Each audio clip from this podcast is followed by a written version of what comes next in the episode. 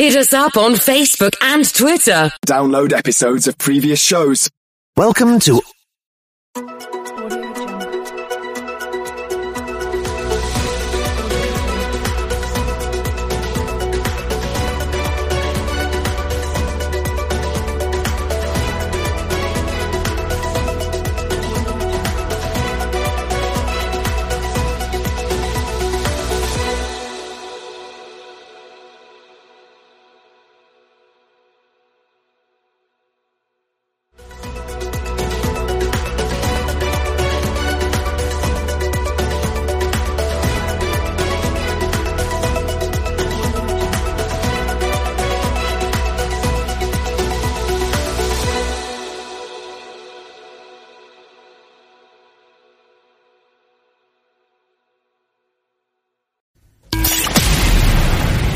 From the art of the deal to keeping it real. Keeping it real. Live from the Simply Vegas studios, it's The Power Move with John Gafford. Back again, back again, back again. Colt's playing Candy. I know Colt's playing I'm Candy sorry. Crush. no, my CPA is asking me a question, guys. Sure, CPA overtakes sure. everybody's time. Sure. Kind of feeling left out that you guys got an event tonight that I just found out about. You guys- well, you know, screw- We were debating on telling you, but uh, then we found out it's a free event that's basically publicized Publicized everywhere. social media, So yeah. yeah, you probably should know about it. So uh, welcome to the Power Move. My name is John Gafford. I'm your host. To the left of me, Colt Big Daddy Amaden. Big Daddy. I like it. Yeah, You you got, you got to throw him a bone once in a I'll while. allow it. I'll allow Yeah, it. you- you got, you got to get I a- did gotta go get a to the bone. gym twice in the last month. You went to the gym twice. You're looking ripped, son. I appreciate you, you it. are. A lot you of really hard put it work. together. A lot of Yoked. hard work. You're put, you're putting it together. I like green bubble Amadon. Looks pretty. Green bubble.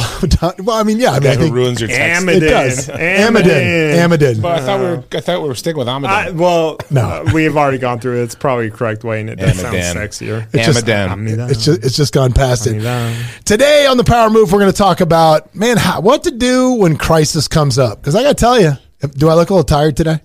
Uh, Do I, no, do I lighting, lighting's Yeah. wonderful. Well, the lighting's good. But I got to tell you, I'm tired. And uh, and the reason I'm tired is, man, I got thrown a curveball yesterday, and uh, I didn't see it coming, and we we lost a key person in one of our companies yesterday.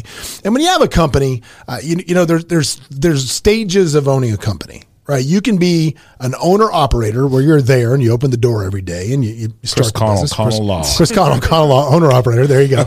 you can be an owner operator, or you can be just an owner where you have other people operating the business for you. Mm-hmm. And in a lot of our businesses, we've gotten to that point where we have people that run these things. And, you, you know, you check in, you know, we have frequent catch ups once a week where you hit really the high level stuff, but the day to day stuff you- you're not really that involved with. And I lost one of the, one of the top personnel in one of my companies yesterday. Uh, they decided to take another opportunity with one of their mentors, uh, in another company that, cause this is, it's funny. The guy that he's going to work for at this other company is actually where we got him. Oh. It's it's the guy that referred him to me, and then this guy went and did another company. So you know he's following that, which I respect the loyalty. It's good, and, and and and the guy did a great job for us, and we were lucky to have him for as long as we did. It's wonderful. But when that happened yesterday, two couple things. Number one, I didn't see it coming.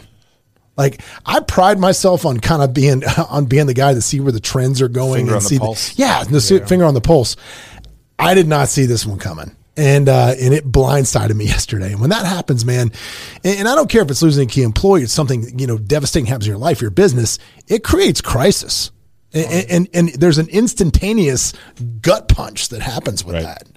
And uh, and I took the gut punch yesterday, and you know how you deal with that and what you do, I, I think is one of those things where it's just going to kind of become a, a positive going forward and, and how you do that. And there's stages to this, and, and it's going to be natural that this is going to happen uh, when it occurs, but you, you need to understand how to deal with this and what you should do to get through it. Now, the first thing I'll say is if it knocks the wind out of you, be prepared to have the wind knocked out of you. It's okay to have the wind knocked out of you. Oh yeah. Yeah. I mean, I, I took that hit yesterday. I didn't sleep really well last night because I was stressed out about this. And, you know, immediately you start, you, you go through this, oh shit, you know, I'm going to be completely screwed here. Uh, what are we going to do? Um, how am I going to handle this? To you just really put pen to paper, man. I think stopping and putting pen to paper will get you through this. And what I started doing was I pulled out pen to paper and I just basically wrote, you know, assets. I wrote holes, which meaning holes in the business that were going to be created by this, and solutions on the third part of the page. That's what I did. Yes. And that's where I started with SWOT this. analysis. Yeah, and, and this is where I started. And I said, okay. So I went out there today, and and it's amazing that if you build a company properly, we're not really. It's not even really a big deal. Sure, sure. No. like like I lost some sleep over this yesterday, and and it's not even really a humongous deal. Well, that so when you're doing business planning, when you're not only an operating business or starting a business, you have to understand that SWOT analysis, right? And that's MBA jargon for strengths, weaknesses, Yeah. opportunities, and threats, right? Yeah. So a lot of people don't sit down and actually break out an honest SWOT analysis. So Yeah. right now, I think a lot of people are in that um, the where our weaknesses and our threats are is employee migration. Either whether you can not find employees or them you Yeah. know moving on to greener pastures. Yeah. So you have to be ready for that. Well, I- I think I think that you're also at a point where you guys have established this business. I think if this would have came a year ago, it'd have been a lot harder. I think once you establish your businesses a little better and they start moving, you can realize that everybody kind of overlaps and they take on different duties and you lose one. Does it hurt? Yes.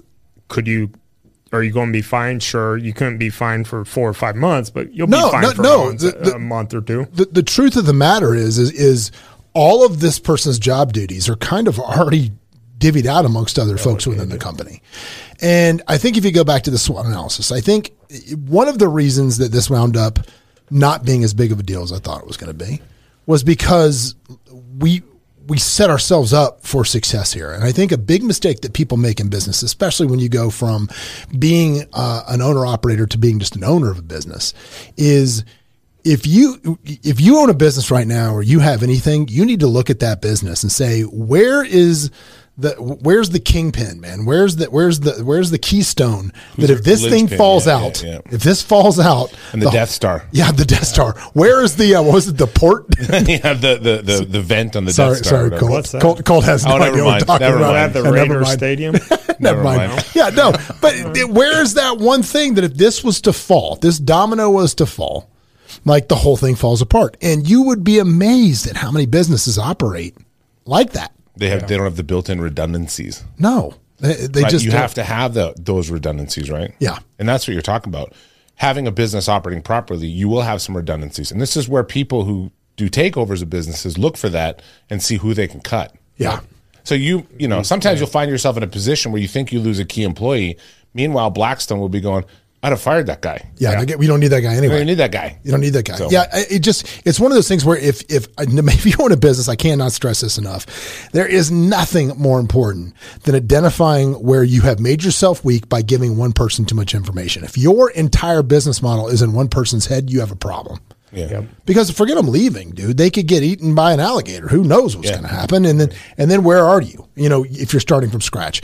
So right now, if you own a business, make it a priority to yourself. Make it a priority to your business that you're going to go out and if you have employees that have key knowledge in your head that nobody else has, you've got to extrapolate them Yes. from that. That is more important than having no sales. It's more important than not having a staff. That is the most important thing that can kill your business. that can come down to policies and procedures too. Totally. Where you say, hey, we have a quarterly kind of um, you know powwow to find out what exactly you've been working on and what do you know and what are the how could we improve it. Right? If you ask these employees, a lot of times if you just reach out to your people.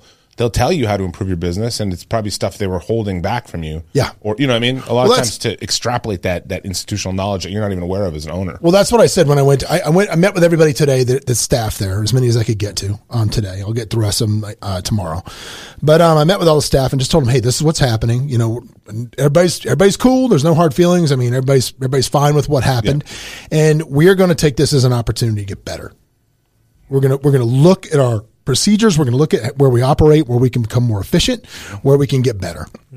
And that really resonated with everybody else. Two things I, th- I would say also if you lose your manager in a business and you have to replace them, the number one thing you got to do, and I told all of our employees this today, the number one important thing for me going forward is somebody that fits our culture mm-hmm. and somebody that improves and fits right in with the dichotomy of the existing employees.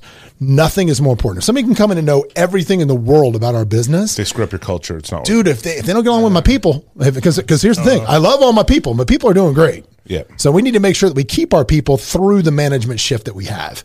And that's the key thing for me is how do you fit in with this? And I think a great way to fit in with that is uh, you have to, that starts with ownership. Well, I think you know it's funny. You hear a lot of times at business school, everybody talks about the power of a mission statement. Mm-hmm. Power of a mission statement. What is our mission, right? What is Nord? What was um, uh, is it Nordstrom's mission? You know, to provide. They have a mission statement. Their business Yeah. to provide the greatest customer experience possible. Blah blah blah. Right. So everything. You know who doesn't have that mission statement? You know who doesn't have it? Right in camera. You Chili's, you don't have it.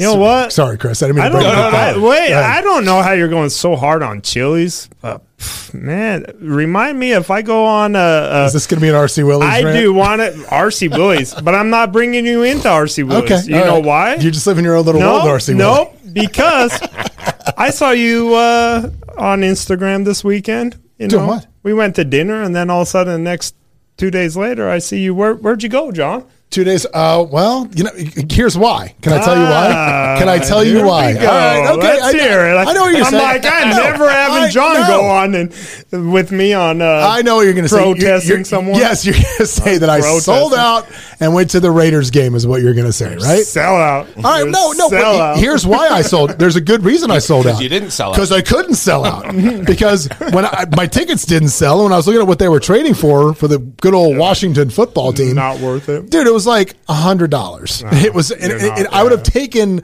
like a four hundred dollar loss to not go to the game. So I took the opportunity to take my my son and his friends, Colt. Do something for the kids. All right. Sorry you're upset with it. Sorry that sorry that doesn't go along with I'm sorry. your standards, sir. I don't care if RC. Willie's would give me a free TV. I'm not taking it. Those fucks. Okay, That's, how you just do stupid. it. That's Uh, just stupid. nope. Now listen, no, no, no, no. Okay, there's a big difference between me saying no to the El Presidente margarita and the queso dip, and you saying no to a big screen TV Uh, No, from RC Willey. no, that just makes you, yeah. One of us makes us taking a stand of what makes one of us stupid. I take a stand. Trust me. When I take a stand, I take a stand. All right. When you get on my bad side, Back, it's done. back to mission yeah. statements. Back, So- well, hang on, back to the Raiders. Back to the Raiders, and I will, Like, I will got- say this. Got them all. I'll say this. No, I'll, I'll say this. I'll say, a the crowd was was uh, I'll say the crowd was very tame Much this time, improved. much improved. There were, there were a lot of empty seats around me. Um, I will say that. Uh, it was a little less stressful for me not having my daughter there, if that makes sense. Yeah, that's big. She's younger. Um, Yeah, She's, and a woman. yeah, girl. I, she's I turned- totally agree. She's turned twelve, so it was, it was a lot less stress on me not having her, not having to worry about her there, which was good. I get it. I You know, the boys, it's like, I mean, I, I'll took took Shit, three of them get if I come home with two. Yeah, I don't know. You did good. Whatever. You did good. They're You did making. good. There's no shortage of those. no, to be expected. They're everywhere, so who cares? Um, but yeah, I, you know, I we had a- we had a good time. I'm not going to lie, the boys had a good time. Um, God, except for the game. Holy crap! What a Wow. what an Um, unwatchable. yeah. Uh, Couple hours of my Here's a little message for for Mark Davis, if you're listening. Sell the fucking team. Oh, I'm not going to say that, but like I will. No, you'll No, say that. The league doesn't, and they are not gonna. It, it's gonna be a rough ride for the tenure of his ownership. Oh God. Well, I, this is what I'll say. It, it's like, uh, I said what I said. man, the, the, the Knights kind of Knights got Vegas a little spoiled. We we win here. yeah. We we win, and uh, and that product, if you keep putting that out there, it's going to be a bumpy ride pretty quick. Yeah, those Speaking PSLs would be- speaking of which, can we talk about? Uh, did, did we talk about the A's already potentially buying the Tropicana dozen and under? No, we no, talk no. about that. We, we touched Oh, on it. boy. We Oh, touched boy. on We were talking about mission statements.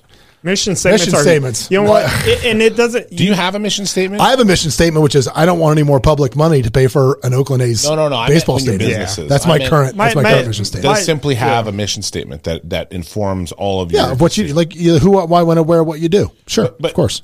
But so when you're talking about getting a CEO that fits in with that mission statement, Yeah. is that important to you? Like, No, it is. Is it, It- it- it something is. that is not just sort of um, throwaway words and corporate bullshit, or No. is it something that's actually informing the passion of the company? It, it is. It, it has to be passion of the company, and I think. Um, I think again, it starts with the mentality and the ownership. And, and what I was going to say before I got sidetracked about me selling out to Colt, calling me a sellout. Sellout. Um, no, it was I was at dinner. So man, it was a busy. First of all, busy weekend for for, for me totally. So Thursday, I go. So if you want to know what it's like to live in Vegas, this is a Vegas weekend now. Here, here it comes. Ready? Thursday, uh, I take the kid, take the boy to see the Foo Fighters. Uh, And uh, you know, again, we had a great time. We went with uh, Steve Sims, his son, Tim Larkin, his wife Sasha Larkin, um, and uh, some other guys from the office. And we went and saw the Foo Fighters, and um, and, and that was awesome. And then Friday night we went to Delilah, which we'll talk about. in yeah. I, I do want to talk forgot about. I want to talk about Delilah in, in detail in a minute, which we will because it was great. Saturday, Roma had a birthday party, so uh, had a bunch of you know twelve year old girls running around the house. Sat Sunday, then went to the football game with the boy at one. Dropped those kids off at five. Picked you up at six, or I met you actually at the bar, and then we went to the Knights game Sunday night. Yeah, I yeah I, I partied with uh, Corey Taylor from Slipknot on Thursday. Nice, yeah. Virgin Amusements. Yeah.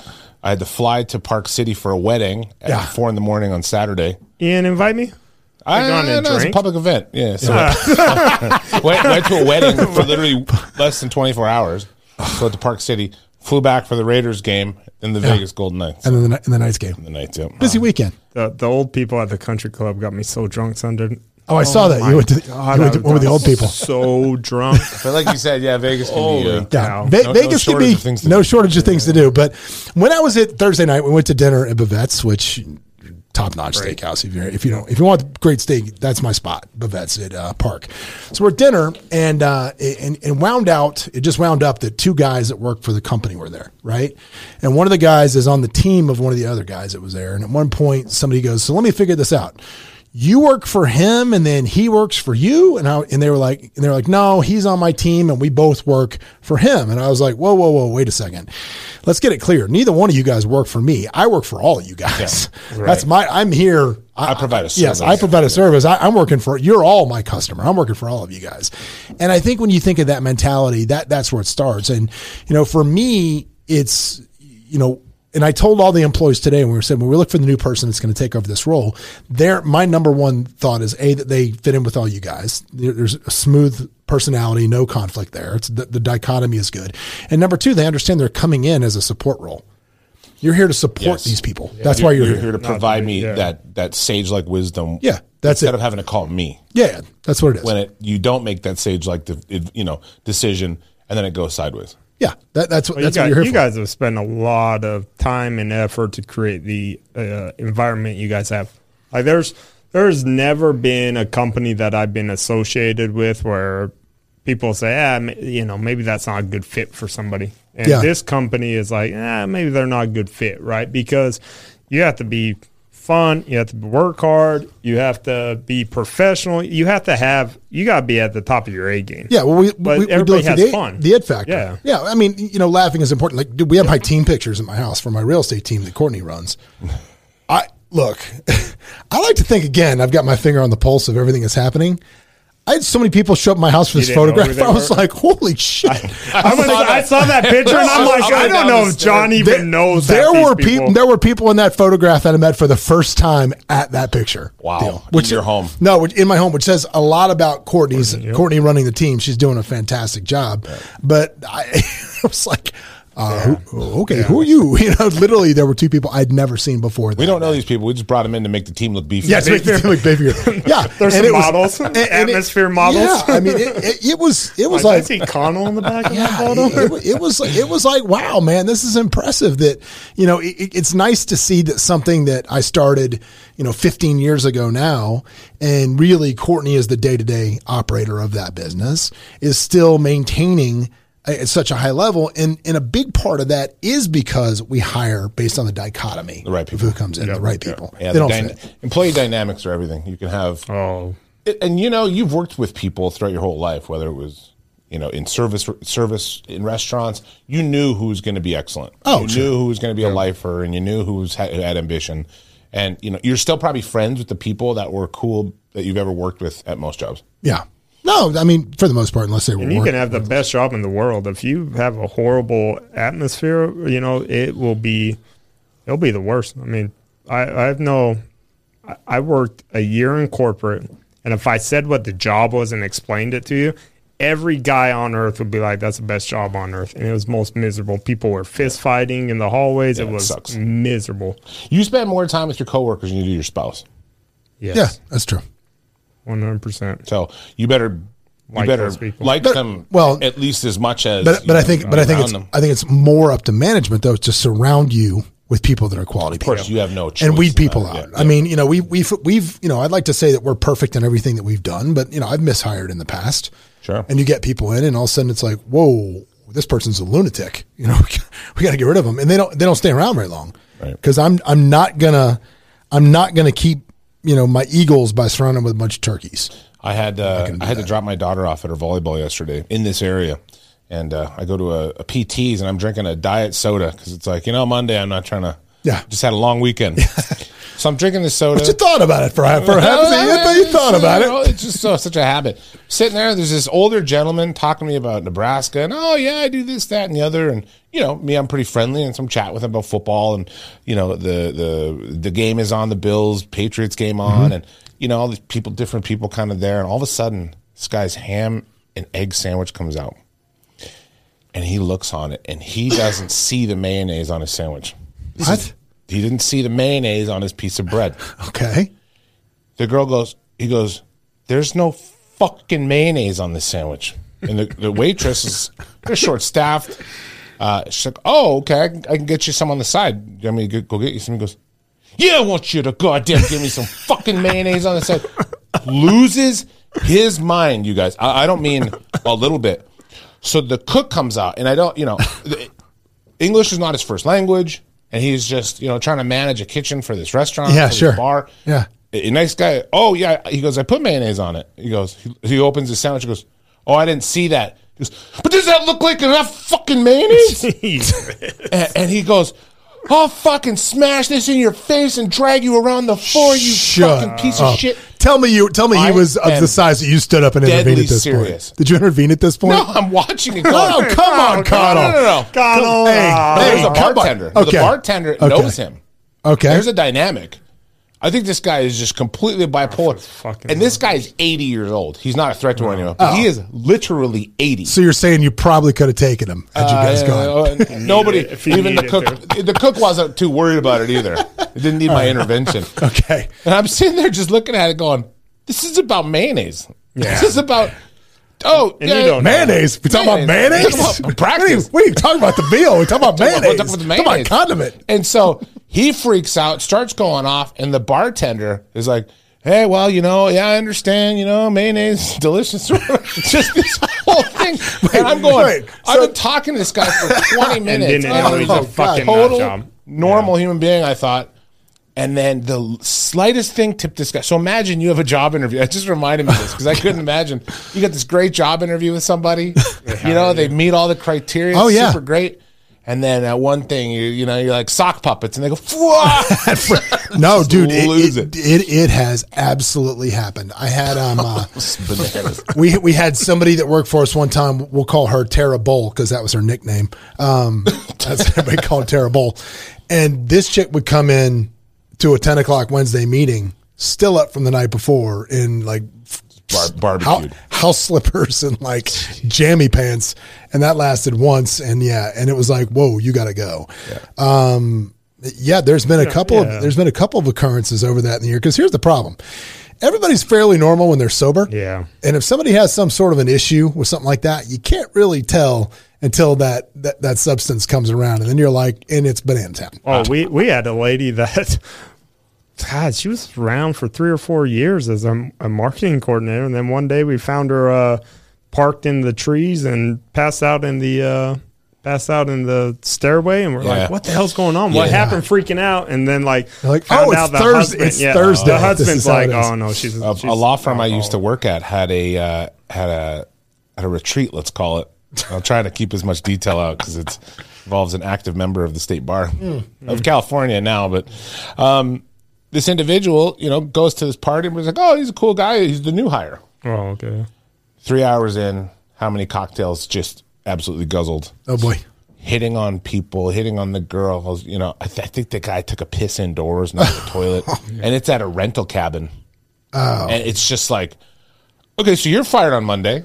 Yeah. like, And I think do not go out Perfect. Yeah, with That's speak- a perfect thing. speak- it is holiday season party yeah, we for your. that's a company. great se- that's a great PSA, segue. PSA. drink. All right. If you can't Top- handle your drink, Colt, drink top, your thing. top five worst things you can do at a company party. Go ahead, to Colt. What are they this gonna? Christmas. What are they going to be, I've Colt? seen, I've seen one where people stole from the owners. Okay. Well, that's So always That not, not that- the right move. That's always yeah, a- that was a bad one. Uh, two uh, coworkers s- went and slipped off in the bathroom and didn't lock the stall, and everybody walked in on them. That was a bad move. Okay. Going to the uh, bathroom or brown chicken, brown cow? Yeah, that one. No. So then uh, there's been ones where people have been crying that they've left their wives at the parties and went with the assistant. Like just Oh. yeah, Photocopy- there's some photocopy your foibles. God, Yeah, yeah, oh. that, I've seen We- so much I- stupid shit I out think here. I think one of the dumbest ones was was it one of our parties a couple of years ago.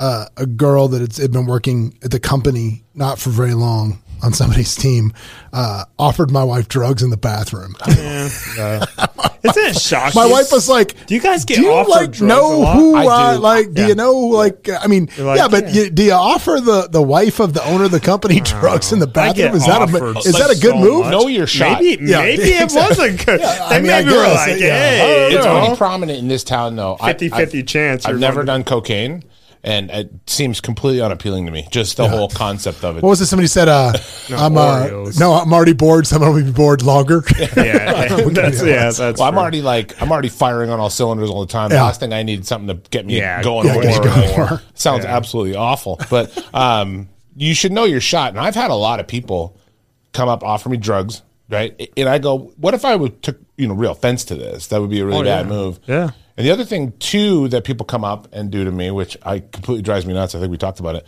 Well, they'll say some things that are beyond politically incorrect without understanding, you know, my politics. Oh, right? I'm telling yeah. no yeah I was like yeah, this yeah. guy knows what I'm talking about you're like oh, no, no, I don't no, no no No, no, no, no. I don't. No, no, no, no, Yeah. no, no no no no no I don't Pe- know why people- you just assume that you and I were going to be on the same team Yeah, on no, this no. one. Because that ain't it, pal. Oh, I've had people tell me stuff that I'm like, oh my god, you'd be in jail for life. If, stop telling people that. Why are you telling me that? Right? Like I just sit there and I'm like, what the hell? But I get offered drugs a lot. I get offered uh, swingers a lot. I must just have a fun look to myself. I think it's the I th- what was it it's the upside down pineapple is that what we decided is Oh that uh, the yeah, problem yeah, and the rubber rubber rings, which I saw rubber one. yes, I saw the one of rubber my buddies wearing. I'm like, why you wear that rubber I ring? that- I and he it's just like sat there. I was questioning him Yeah. after that. It's I don't know, working man. out. That rubber ring thing, I don't buy it because just That's a a lot CrossFit of a, thing. lot of people wear it just because we work out. That's what. Yeah, Yeah, I don't- worked out, huh? I'm not trying- That's what they all say. I was at an Maybe- maybe event. fit people are just oh. more into more into No, swinging. I don't know. Yeah, I don't know. It could just be correlation. I got not hit on so bad this weekend. It felt good. But I was sitting there like, Let's oh, my this. I ring. was, Where was this? I was my just getting hit on. my Where- where did you get hit on this weekend? He was, I was at at my his house. house. Chris had a couple of cocktails. Cocktails? And that was it. I offered him coke, and he said no, but he said I like swinging. but he told me he was going to be a future Olympiad. Yeah. So yeah what's not to like oh, about that I have been told three or four times in the last five days that I should run for uh, political s- stuff. I'm like, you do not know me. Well, let I did. I went me- to a political event, got told there twice, went and had lunch with somebody. They text me, it's like, you should run for some sort of office. I'm like, you don't know me. let me give you exhibit A this is what your wife posted earlier and tagged Let's you in see. if you can read that out loud please There is no need to repeat yourself. I ignored you the first time just fine. Wow. yeah Oh, that's and the best part Man, is she's so it's a. Star Wars character, so you won't even know I don't who this. even know who He's that like, is. who's the little green Who's man? that? I don't even know. What Who's this this? is. Why is there an elf in this oh, picture? my my Does he have cookies wife my wife ignored my wife is like when she's focused she's focused so my neighbor calls and goes hey do you have a wheelchair i'm like what happened and he's like oh, i have a friend they broke their ankle i'm like oh you're all right yeah your wife stopped when it happened said hi just started talking and drove off i go yeah, she doesn't focus. This She poor old lady broke her ankle. My wife's over there. Hey guys, we should do lunch. Bye. I, I will say this about your wife though. Your wife is a trooper, dude. Oh, I mean God. trooper. So Friday, check this out. So we go to Delilah. Right. Yeah, for those I- of you who don't know, Delilah was gonna is is the hardest table in Vegas to get right now. Yeah, It's a very difficult table to get. pretty And, uh, neat, pretty neat spot though. Yeah, dope spot. Worth it. It's Definitely uh, worth it. it's essentially like a like a Gatsby era restaurant this weird supper club, throwback supper kind of club. throwback, cool, and, and it was dope, man. Pretty We- cool decor too. in the Yeah, it was inside. an But- but- amazingly but- beautiful room. It's at the Wynn. Yeah. Um, and uh, my vice president of marketing for our title company, she knows the chef. so she got us a good table, and all was well. We went to dinner, and we get there, and uh, and like we didn't hear from the from the Amadans all day. We didn't hear, and we're like.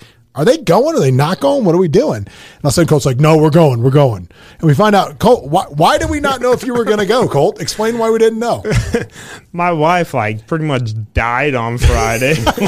She almost died around she went. two o'clock. Yeah, it was about noon. It was noon exactly because I was going in to meet with somebody at noon. I had left them, and it was a disaster. But she went anaphylactic shock, so she's definitely uh, cold medicine, allergic. Acetaminophen. Acetaminophen. Yeah, She was super. drinking scissor, huh? Yeah. So She's no, she drinking asked that somebody. syrup. She needed an allergy pill. She goes, "I need just an allergy pill." Yeah. And someone's like, "Well, here you go. It was an allergy And that's sinus, sinus one." in it. Bam! Almost died. It was a whole disaster. Uh, she sat there, and I'm like. At the hospital, the doctor's like, I think she's coming out of it. I think, blah blah blah. I'm like, okay. I'm like, eh, I should probably wait like 20 minutes. Ass in. so I let her come, and I go, Hey, babe, like, Still good for dinner? are we still on for dinner? And she's like, Is it uh, Delilah? yeah, she's like, I don't know. She's like, um, how's my face look? So I don't know if you noticed, but she was wearing. My wife likes to dress pretty and everything, but she was wearing long skirt, long sleeve shirt. She was hived up, still swollen. It was she was a de- but yeah, she Yeah, likes to she- drink. but And she dude, drink. made it. Cocktail in hand, ready But- to but go. In all fairness, a lot of people have this thing where if you mention someone's country of origin, they think it's like, you know, taboo or racist. But she's a legitimate Mexican woman. She's Yeah. not. Yeah. She's sturdy. Yeah, she's she, like, she, eh. she was Yeah. telling me telling me Drink them. stories about them growing up on the ranch, Yeah. right? And just like they don't have the same kind of level of uh, softness. No. Oh know? no, I um. She, I'm just be like, I yeah, almost died. Well, I was having really bad heart stuff, and I was like at 184 over like 120 heart or blood pressure, like going crazy. She's like, I'm, "Fuck, you don't need to go to the hospital." Blah, blah. And I'm, I had to drive myself to the hospital. pour- some pour some dirt They're on it, like, Colt. Hey, dirt on it. They're like, uh, hey, you know, we're going to have to keep you. She's like, why? Get home. I need you to do shit. Blah, blah. Yeah, My this wife baby's not gonna take no- care of yeah, himself, Has Colt. no. She Put some Not gonna happen. VapoRub on there. telling you, that's, what- That that's- my Mexican friends are sturdy. Yeah, Yeah. no, you No. can't. And I can't drink with them because they don't stop. It's too No. much. Well, let's take a quick break. When we come back, I do want to talk more about Delilah. I want to talk about some stuff that's trending, and I want to talk about like coming to Vegas for New Year's. If you haven't done it, if you are here, what to expect? and Because the A's. in the A, and yeah, we'll, we'll hit on that idea in just a second. Be right back. Hey, it's John Gafford. If you want to catch up more and see what we're doing, you can always go to thejohngafford.com where we'll share any links that we've things we talked about on the show, as well as links to the YouTube where you can watch us live. And if you want to catch up with me on Instagram, you can always follow me at the John Gafford. I'm here. Give me a shout. Back from the break. Talking about we worked on my crisis management, but it kind of has dissolved into nonsense at this point. But I did want to kind of get back to that a little bit because really we never really talk about crisis. We got diverted. I was trying. We got you. Colt wanted to talk you were trying. race. I Colt was wanted to talk about race. talk about This is true. mission This is statement. this, this is true. This is true. So, again, let's talk about crisis management real quick. So, if something happens, you allow yourself to get to, to, to take the punch, take the punch, and gather yourself. Right. I think is the key. First thing you got to you, you got to take that second and, and, and absorb the shot, if you will. Don't make a don't make a knee jerk reaction uh, because that's the worst thing you can do. Again, then sit down, make that list, do the SWOT analysis like you talked about, figure out what your strengths are, figure out where your holes are going to be, figure out what you're working with. Then start working the problem. And I think if you can relay it from, you've got to move the problem from the bigger focus to smaller problems as it is. For example, you've got to say, instead of, let's say you owned an ice cream store, right? And your manager quit the ice cream store, which I've never seen an ice cream store run by nothing but 16 year olds anyway. So I don't think they, they have managers for those. But anyway, let's 17-year-olds. 17 year olds. yeah. Let's say that you have an ice cream store and your manager quits. Well, your problem isn't that your manager quit. That's not your problem. Your problem is who's going to open the door at nine o'clock in the morning tomorrow. That's your problem. So start listing the problems that you have that are created by this person going, and then seeing where your existing personnel can plug into those problems or come up with solutions. And then you come up with, in some cases, a different idea of what you need to hire. Right. Like, for example, to solve our problem with what we're doing, we're not going to replace the person that's leaving. Because as it turns out, when I did this over the course of yesterday and then the better half of today, I realized that I don't need this person. there's a couple of tasks that this person did that I need a replacement for, but I don't need somebody at and I guess more to the point at that pay that pay rate that I was paying. Yeah, you might have just gotten a Yeah, it- windfall. yeah, I don't. Yeah, this is it was a huge, a huge savings to the company um, by doing this.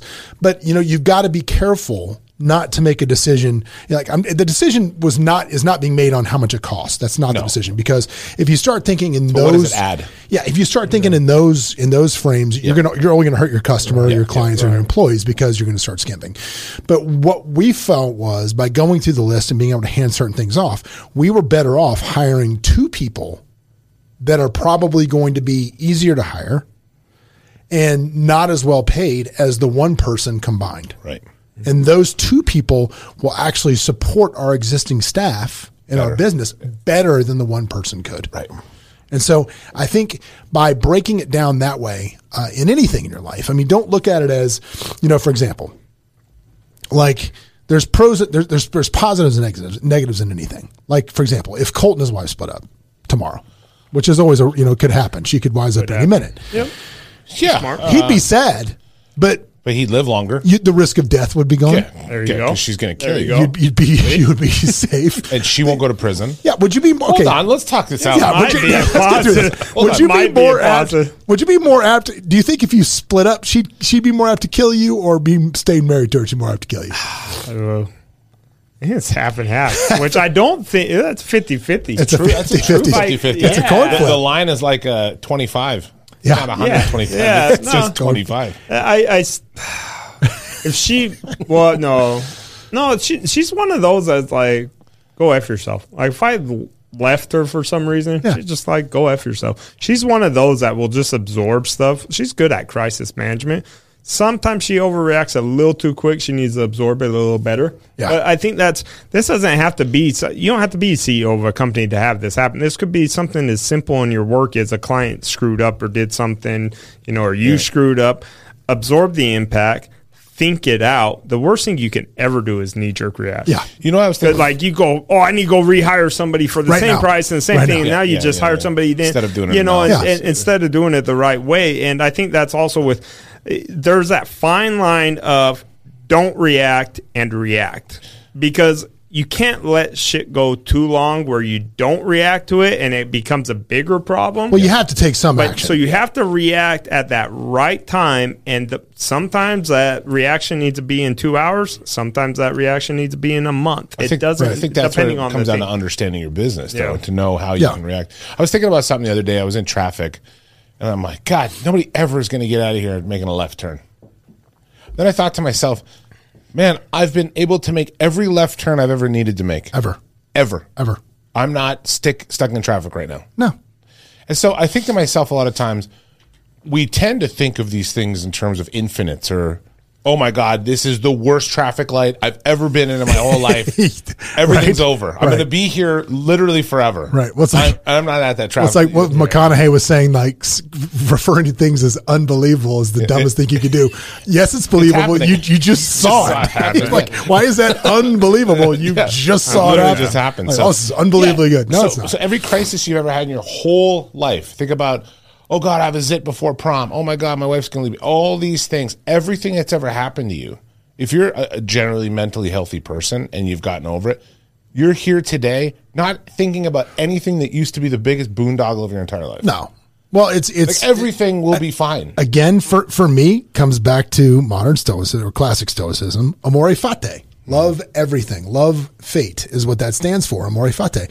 Meaning that whatever happens embrace it love it be happy that it did. And and so i told all the employees today we're, we're going to use this as an opportunity to get better. And i think that's what change effectively can either cripple you or it can give you an excuse to get better. That's what Has there been anything in your life that hasn't made you better? Like any major disaster, you're like, oh, I could have done without that in life. Like, couple cavities here and there, maybe. yeah. but other than that, like, you think of anything The old, the old root canal, not really sure what that's for. Not Uh, sure. I, I learned a lot about myself, but those. yeah. but they're really, you think yeah, about like, there, there's there's a there's a couple of uh you know Yeah, couple I of think- lawsuits that were maybe just no. piling on. Yeah, It's like, plantar, what? fasci- plantar fasciitis wasn't great. Well, in, in 10 years, diverticulitis. Didn't really need that. That could have gone. in 10 years, gone you're going to forever look without at these that. lawsuits and you'll utilize what you learned dealing with that piece of crap. You'll learn, you know what? it will, I- it will I- positively. I- I learned I'm- about Z packs from John. Yeah, I'm gonna. I, Z-Pack. Uh, yeah, oh yeah, oh yeah. Egypt ass, we'll call it, is something I could have done completely without. That did New- nothing. But you know Delhi what? belly. It That probably was- got you guys a little thinner Oh, towards your goal no, of your weight. no. Like, No, you guys there's gotta look at nothing the that was positive. worth- Took two years off my life. it, it really, really did take A two nice years off cleansing for you guys. Oh, Maybe God. a the details, my friend, but just let, but no one to pull the trigger on medicine. Unlike your wife, who's like, you got a 180 over 120 heart. Yeah. yeah, go see somebody. We're Men die we're younger because we don't go see people. You know, you know what's Oh, funny? she was so. Well, I sat there and had lunch with a guy, and I go, he died for like 15 minutes. He had a heart attack and died on a golf lunch? course. Oh. No, no. And I, but I was having lunch, and so I was like, you know, I'm really intrigued by these stories. Which he's like, I'm not afraid to die. It was the most peaceful, most amazing thing in my life. But he goes, you know, just me being a man, you know, two freaking three, four days before I knew I was having a heart attack. He goes, I was getting, the, I was just burning up. I couldn't breathe, this and that. He goes, and just didn't go to doctor. So he goes, the doctor said most people die because they don't listen to their body. yeah. Well, that's why that's why men are cheaper to insure than women because men don't go to the doctor. Is that true? Absolutely. If you look at actual, thought men at higher no, actual no. risk. No, no, no, no, no, no. Just die men off. men are cheaper to insure because they do not oh, seek I medical thought it was maybe pregnancy too. And that No, whole no, pink no, tax no. or That's whatever. that, that's part of the actuary tables. If you look at the frequency men in which don't men go. go to the doctor and which women go to the doctor, Wow. it's it's Makes perfect different. sense, actually. And yeah, men don't go to the doctor. And let me ask you a question. We're idiots, Let me ask you a question. Have you been to a dermatologist at any point point to have something looked at? Yes. One time. Would you have done that without your wife saying you need to No, go I, to a dermatologist? I didn't do it with something. I had like, uh, oh, cherry angioma. It was this thing? It, Sounds it's so delightful. stupid. No, it's like uh, when a blood vessel comes to the the edge of your skin. All right. If you if you if it gets cut open, it doesn't stop bleeding. Oh, good. Literally, it will bleed and bleed, bleed, bleed. So you have to like plug it up and do all this stuff. So I went to a dermatologist one time to have him cauterize it. Was that your was that your call? Yeah, because Okay. uh, because I do jujitsu and stuff. And you so, could so see it, and sometimes it it was was there. there. Uh, it's literally right there.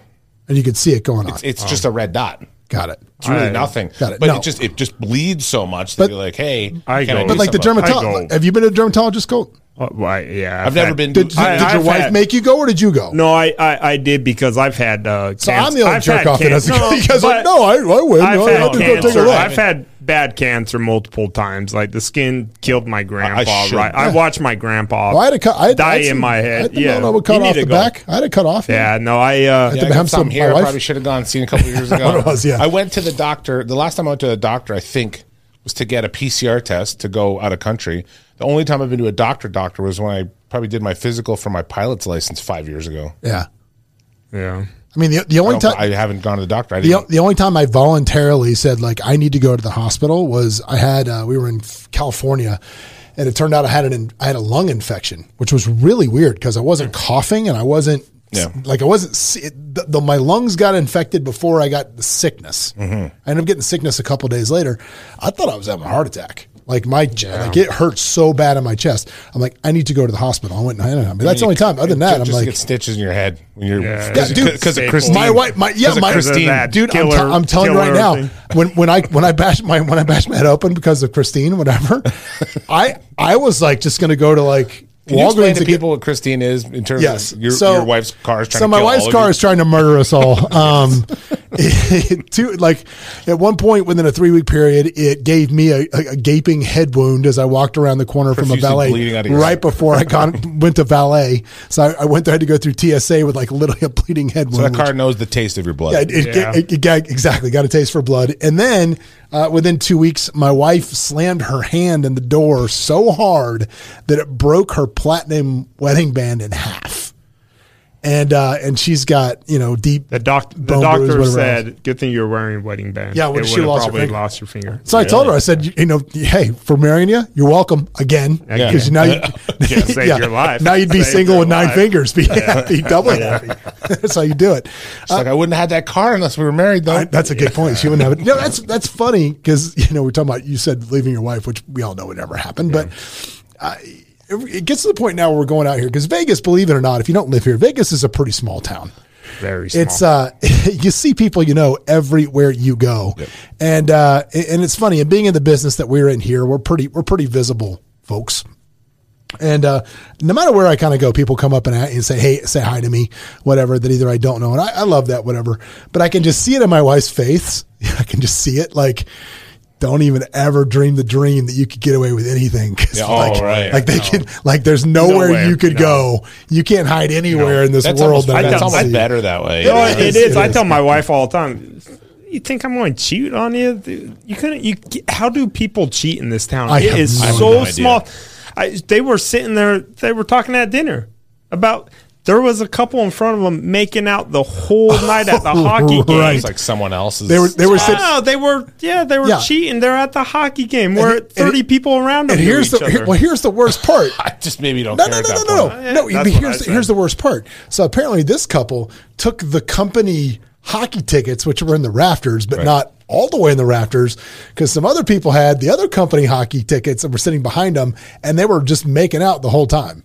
And they were like film, you know, the people that I know Yeah. were filming it and making fun of it and laughing at these people, not knowing who they were. And then all of a sudden, somebody's like, "Oh my god, I know those two Oh, people." that's that's Bob. And- that's Yeah. Bob's yeah, wife. I know. Yeah, I know those two people, and they together in uh, in Yeah, real life, which not is funny. So, yeah, eyes everywhere. Sin City, my ass. Yeah. Yeah, you No, think, this yeah, town yeah, is it'd be clandestine, sound like dark Yeah. restaurant? No, it- there's no place dark because enough. if you in live in town. Summerlin, Yeah. you could have a uh, No. a mistress Nope. in Henderson. Nope, I don't this think so. town Valley, is yeah. so small. Okay, Nope, let me ask nope, you you this: can't. If, I have you, if walked- you're from Summerlin or Henderson, and you were uh, engaged in an extramarital affair by it's some bar in Nellis, You'd know somebody. no, you wouldn't. I Absolutely not. Nellis, Anywhere Nellis. in the northern triangle. Okay? Okay. Let me put it this way: To Aliante you- Station. Aliante Station. I think I uh, still the would. cannery. I think I would No, still. I, I, think I'd still know couldn't- somebody. I couldn't find someone to save my life by giving me a phone number of anyone I knew at the cannery if they got on the PA. You know, I think we, we, we might have to. We, you know, we, We might have to put this to a test. We Okay, might have to. I like it. One Chica's night, one night we'll have to go to like Aliante. Is Aliante Station even still open? I don't know, but I think Chicas Bonitas. Is. But here's the thing.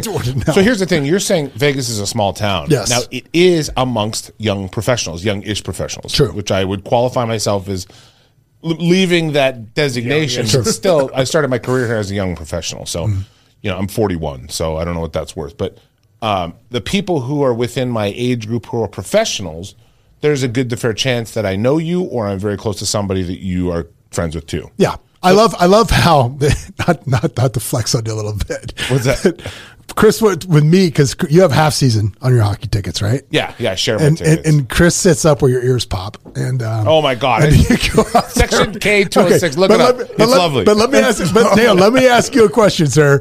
How many people did you know in my, being an attorney in Vegas? How many people did you know in my section Well, right. versus That's how many you know gonna in say. your And that's section? what I said to John. I go, oh, it's not that I don't know that many people at hockey games. I just know more people in your section. It's like, 'cause I'm the cheap asshole. Yeah, yeah, In my defense, both my football tickets and my hockey tickets are cheap as shit. But I still see the game, Yeah. right? And I can the sell them for And more than they're they're not- worth. they're and not don't have to come cheap. out of pocket like six figures. They're not. They're not cheap either. Uh, any ticket in these, Yeah. the No, but I most mean- expensive tickets in the. I don't know. I'm, fucking- I'm one of those people where, you know, As it's long as nice you're to in. go sit f- courtside. or Whatever. I was courtside for Yeah. the last Sonics home game ever. Yeah. But for me, the most part, I actually like my tickets to watch hockey. see, yeah, because you can kind of see back. You kind of see the whole ice better. And, and, and 206. they, oh did they come with one of those things like the little glasses that flip over on the stick? And you just I'm gonna take. I've never taken you to glasses? the game in my section, have I? No.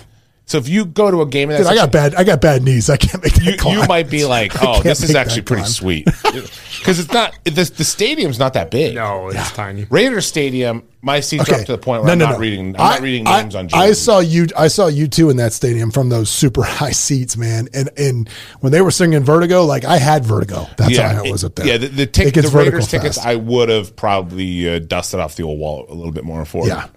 But It- it's- yeah, we'll it's see. nuts. Eh, they Yeah, don't start winning. You're going to be doesn't happy. matter. No, but, going but see, that brings me another point. That's See, exactly. that, that that was you know. So I took the boy to Foo Fighters, right? We talked about Yeah. that on Thursday. That was the Thursday thing, and we took him. And I didn't buy the tickets, Right. Because I am. Look, here's the thing. I'm in for a penny. I'm in for a pound. If I'm going, I'm going. Right. Like I'm not the. If I'm in the Oh, building, it's Guns okay. Yeah, that ain't it. Yeah, No, I'm- I'm the opposite. I'm You're the like, op- I was there. No, no, no, no, no, no. Yeah, I'm It- with Chris. If I'm going, I'm going. Like like I want to go.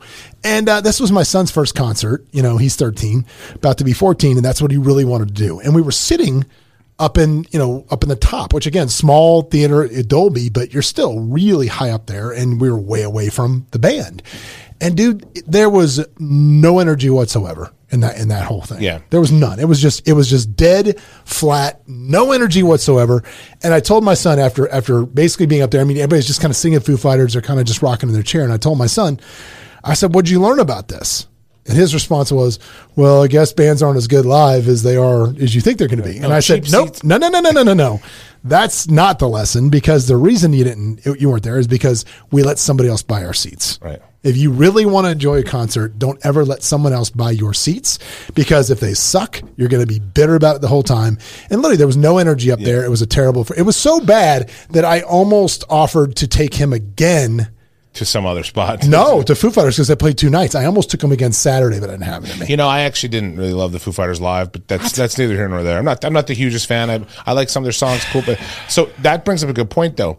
If you're truly a fan of a football game, Yeah. or the or the Foo Fighters or the UFC specifically, Yeah. I'm such a fan of the UFC that I don't even want to go live. No, I'd rather watch it on. I want to watch I'd the rather- TV and I want to watch Yeah, replays and I want to see the commentary and hear hear the commentary and see what's going on. If you're a real fan of football, don't go to a football game. A football game is to go to enjoy the atmosphere. the kind of the atmosphere. Go out, have a couple drinks, Yeah. hang with your wife, watch a bit of football. To sit at home on my couch in front of a, I have a 85 inch screen television right, now, Yeah. and I got replay and I got the whole thing. So if it's a game I give a shit about, you know, You want to you want to watch watching that on yeah, and- and- And, plus UFC. That's those the price of those tickets in, in Vegas.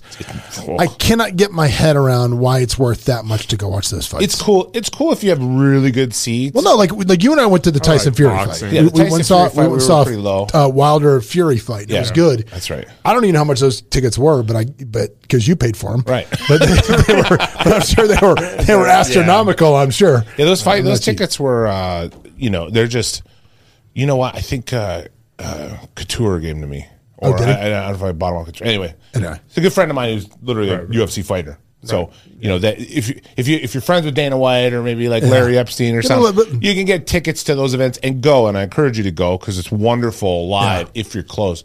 Do not buy bleeder tickets for What's the the UFC. point? If I'm going to go to UFC, I, I, that's where you anything. need to either be right up front or stay at home and watch. Same it. with boxing. You Yeah, know, same with even boxing. I've Yeah, yeah. sat I sat really close in boxing. and You're like, oh wow, see it 'cause the ropes in the you're, way yeah, and and the you're rings sitting in the there and you're like, kinda and those not are bad. stupid expensive. You're just dropping thousands and thousands per ticket, and you're sitting there like that seemed like a closer fight, and then you get home watch a replay, and you're like, God, he didn't land anything that looked like he landed. Yeah, even as close as John and I were for the Tyson Fury, my favorite part of that was uh, finding a, a an Weigh-in. old fashioned that was almost as good as the Yeah. Lazy Dog one. That was that was exciting. You know, That's always exciting. Delilah Yeah, had an solid. amazing old fashioned. But I'll say, you know, I'll say this about Delilah though. The cocktails were like mm-hmm. minute. They're tiny and they're not worth it. It was but- like a shot. Oh no! I, yeah, I, thought drank, the cocktail- think I thought the drank cocktail size was- size was four, crazy. four old fashions. I'm like, I Yeah. feel like I had yeah, just twenty my dollar first one. cocktails are, Yeah. are fine if they're you're not a paying. thimble.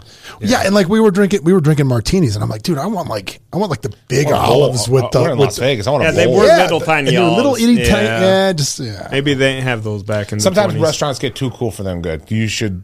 The cost of liquor is not a, problem in terms of the sale of liquor. no, no, no, no. The liquor's free. You know, I Yeah, they're, making they're making they're, making their money for sure. Speaking of making margins, what's going on with the Oakland A's? I haven't been following it. Okay, so Sorry, I got to do this to you because No. just we're talking about No, no, sports no, already. No, well, back to God. We turned this the, the bad sports show because none of us know. Like, But that's a Colton real estate play. It is a I real mean, estate basically, because what's the Tropicana worth? Has to be worth Yeah. 800 Well, well they, dollars. they, they made an offer on the Tropicana to to How much? I don't even know what I don't know if they disclosed it. I would it. say the 500 trop is 500 million. Yeah. Uh, but the, the land on Las Vegas Boulevard But why? Land, land Oh. is land over there is probably seventeen million an acre. Yeah, the, the Why whole. aren't they buying that place where the old uh, where the Ferris wheel was going to go? I, I don't know. I, Because I don't know. I think, and it's not big enough. Yeah, but the pro- the problem with this is is like we have Mark Davis, who's the poorest of all NFL owners, which is one of the reasons that we're going to stay quagmired in the situation we're in for as long Tell as you we what, do. though, I do like that guy. I've met him multiple Nice times. guy, he's- I'm sure nice he's- guy. Uh, multiple times, and I'm telling you, he was a delightful guy. Ni- I'm not saying nice, great. no, nice guy, but you got to you got to pick an owner. Oh, Are- no, are you I- taking, I are you totally taking get it. Kraft I or you taking him? no, I, Uh, Who you taking? I mean, Kraft would like it here too with Yeah.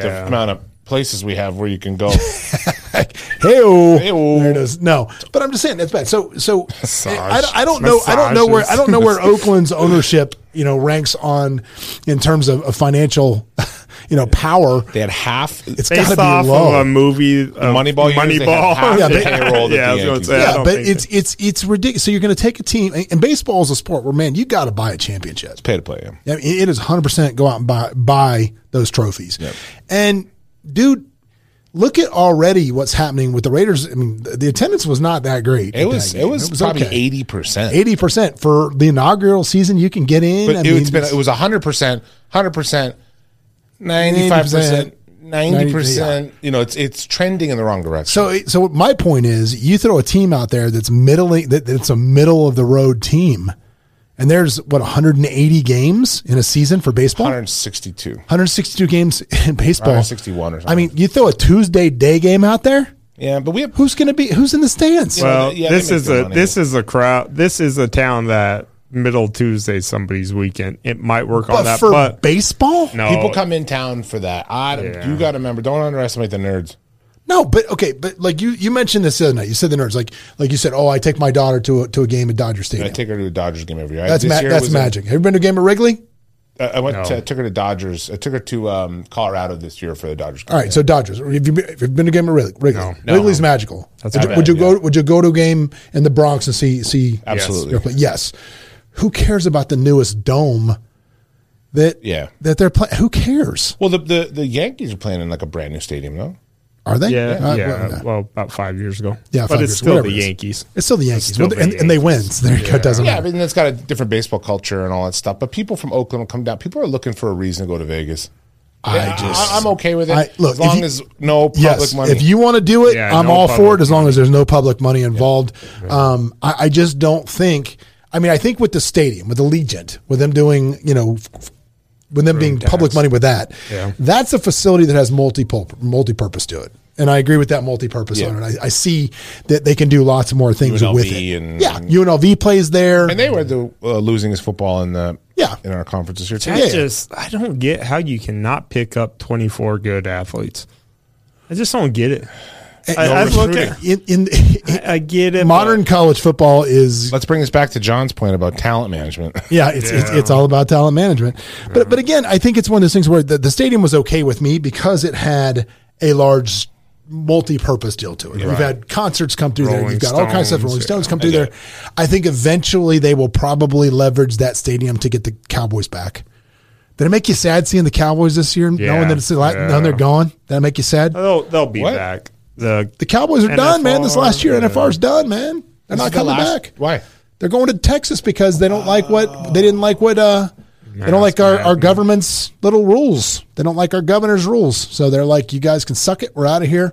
We're going to That's Texas. A, And I- that's that's a twelfth of our economy. yeah, dude. That's all of December. I- it made And they me sad to spent see a lot of money. At PBR, PBR, NFR, NFR, all of it's all right there. Yeah. that they are in town from end of. They are in town for a whole month. Yeah, and for- they for a solid spend a lot of money. Okay, go to Henderson lot of money. Executive Airport. People always like to think of like money in terms of some guy in New York, With some yeah, some suit, woman, some, some guy, socialite in suit, Los yeah. Angeles. Those ranchers are so rich. They're Oh, my God. so so Henderson Executive Airport's private jets yeah. stacked. It was full. Oh, yeah. of private jets from all this country for rodeo. and Oh, they're yeah. all such I mean, good more than- people. And they're More great. than- and they're I great. love I City- love they the Cowboys. I love the good. more than Cowboys. Fourth of Everything. July, oh, more, Oh, than, yeah. more than New Year's Eve. Yeah, good people. And they're gone because And they're because rich. of, yeah, they bring money. because of the politics in the state, and it's and it's unfortunate. But I think again, back to Allegiant, I think they will eventually leverage Allegiant to get the Cowboys back. yeah, I I think- think I I think think the Cowboys like Vegas. I You think know, so. they- They're they- already in Texas. Yeah. Why do you want to go to Texas Yeah, again? Do they- more Texas stuff. No, Yeah. no, we'll get them back. Yeah, I, I, I've always said that they they really enjoy the Vegas. The cowboy, the real cowboy people I know, they enjoy coming to Vegas. You know, Nashville's They a cool it. town. Uh, Austin's a cool town, but at the end of the day, people want to come to Las Vegas for a good reason. Well, let- let's talk about that though, because we have New Year's Eve coming up, and I did want to touch on that a little bit. Yeah.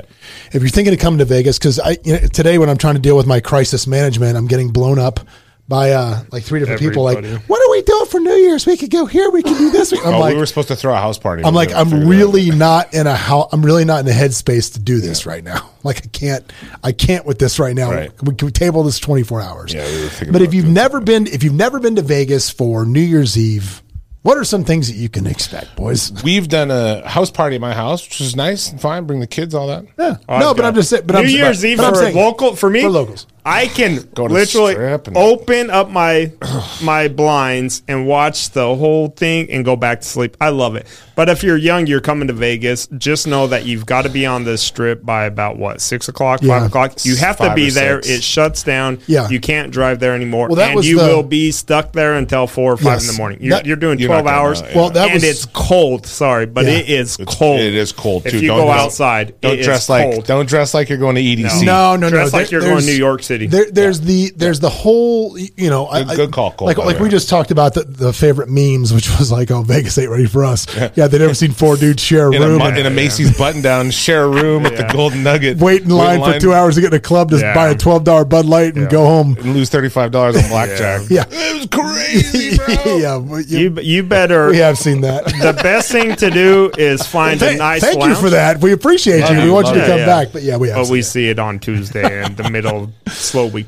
You, buy a table at a club. That's a Yeah. fun time. It's going to cost Yeah. you. Yeah, but anything's just- going to cost you a lot of money. Go Yeah. to a lounge. Go What do you- somewhere like that. What do if you, not, okay, what, just what do get what you- drunk. okay, let's let's say you want to come to Vegas. You want to go to, and I'm not talking about.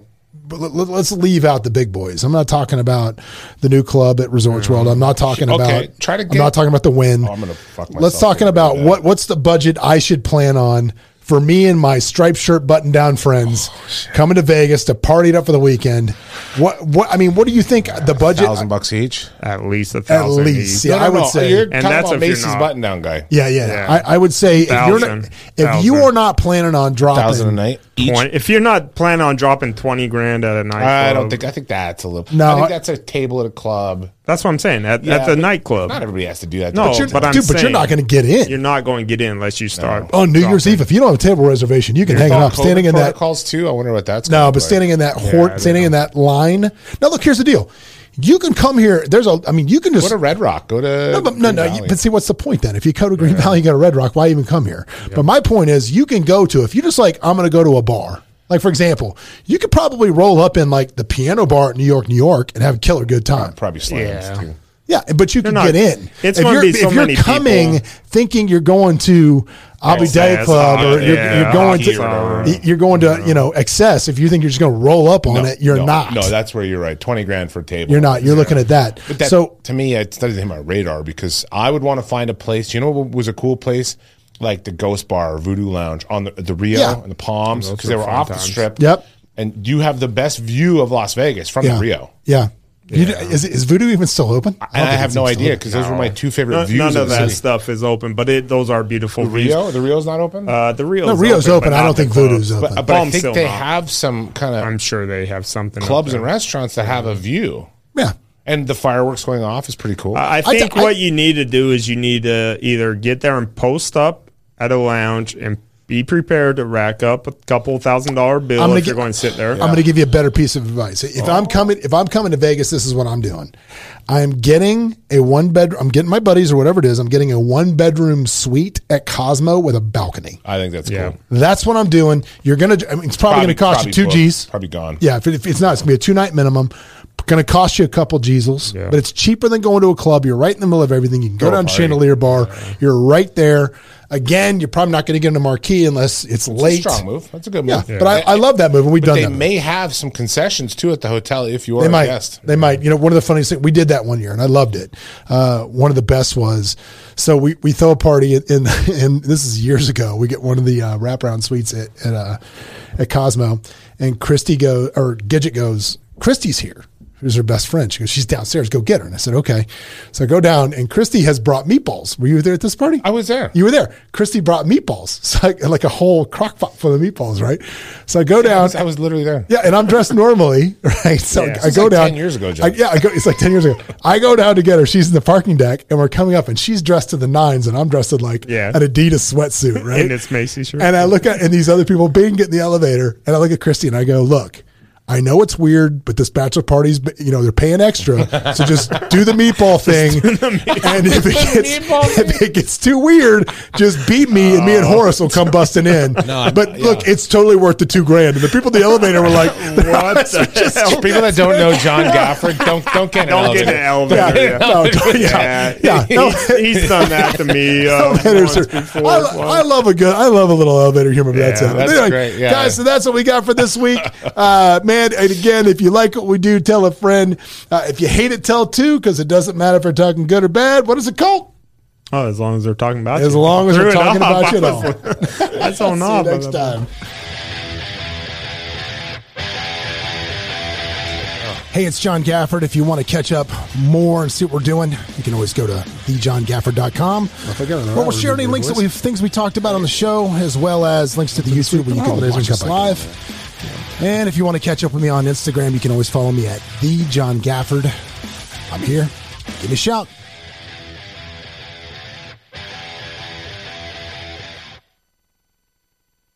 If you enjoyed today's show, please head over to iTunes, give us a rating, and leave a review.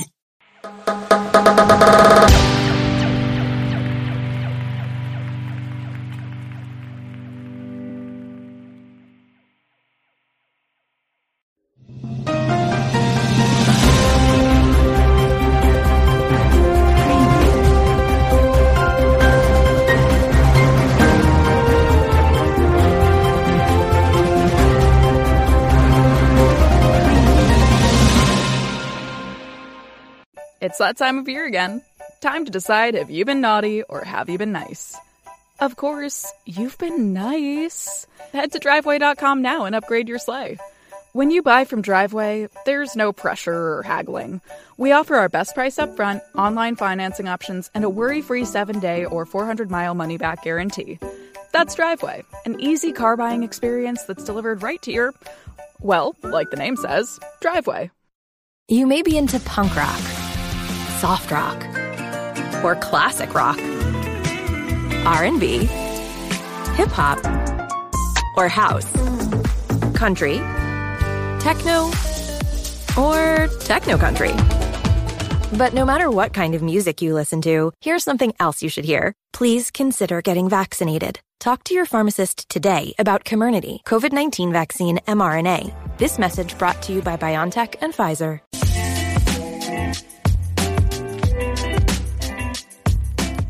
Hey, everybody, welcome back to the Thinking Crypto channel, your home for crypto news and interviews. For those of you watching the video, I'm not on camera today, still feeling under the weather, but what a huge day for the crypto market. We had the crypto CEOs meet with Maxine Waters and the rest of Congress members, and it was significant, guys. I'm very bullish about this hearing. Lots of interesting outcomes and things that were shared. So I want to break that down for you.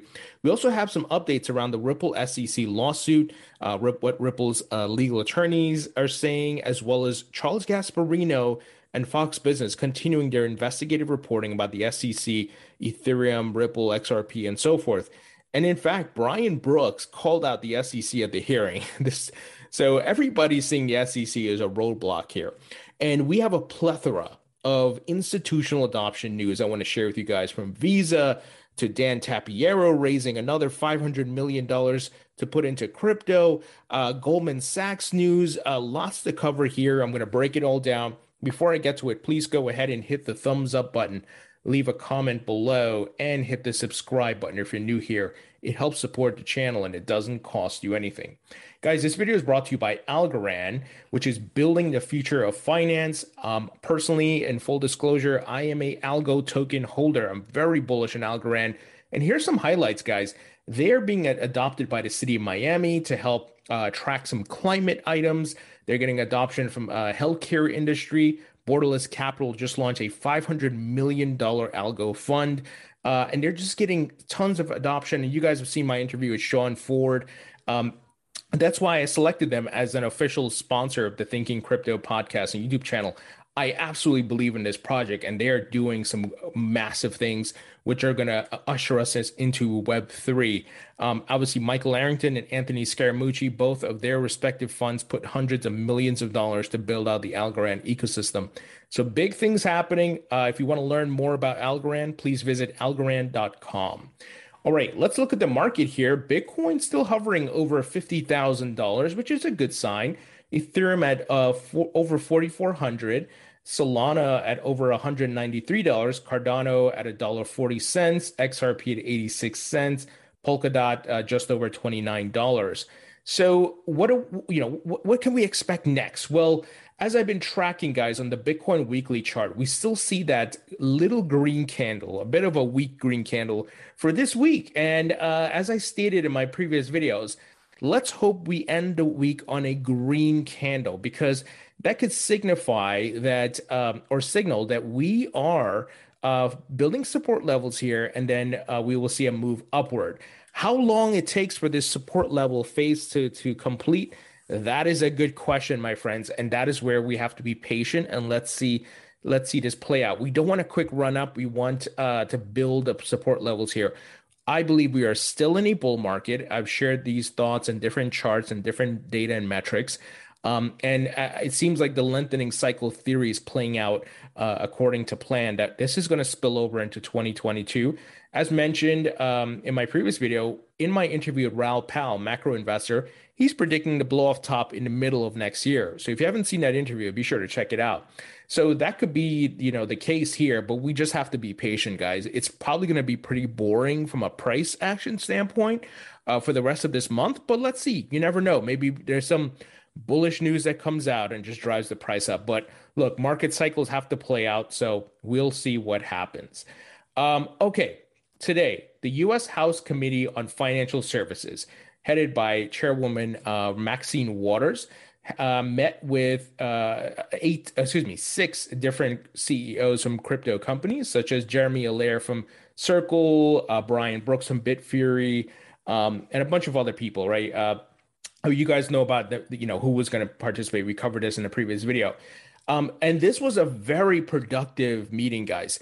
Um, there weren't, you know, actionable items that came out of it. Like, okay, tomorrow we're going to do this, or next week we're going to do this but rather this is the start, the spark, I believe, of more dialogue, more education, more learning for people in Congress, which is what we need, right? For them to understand what this asset class is, what this technology is.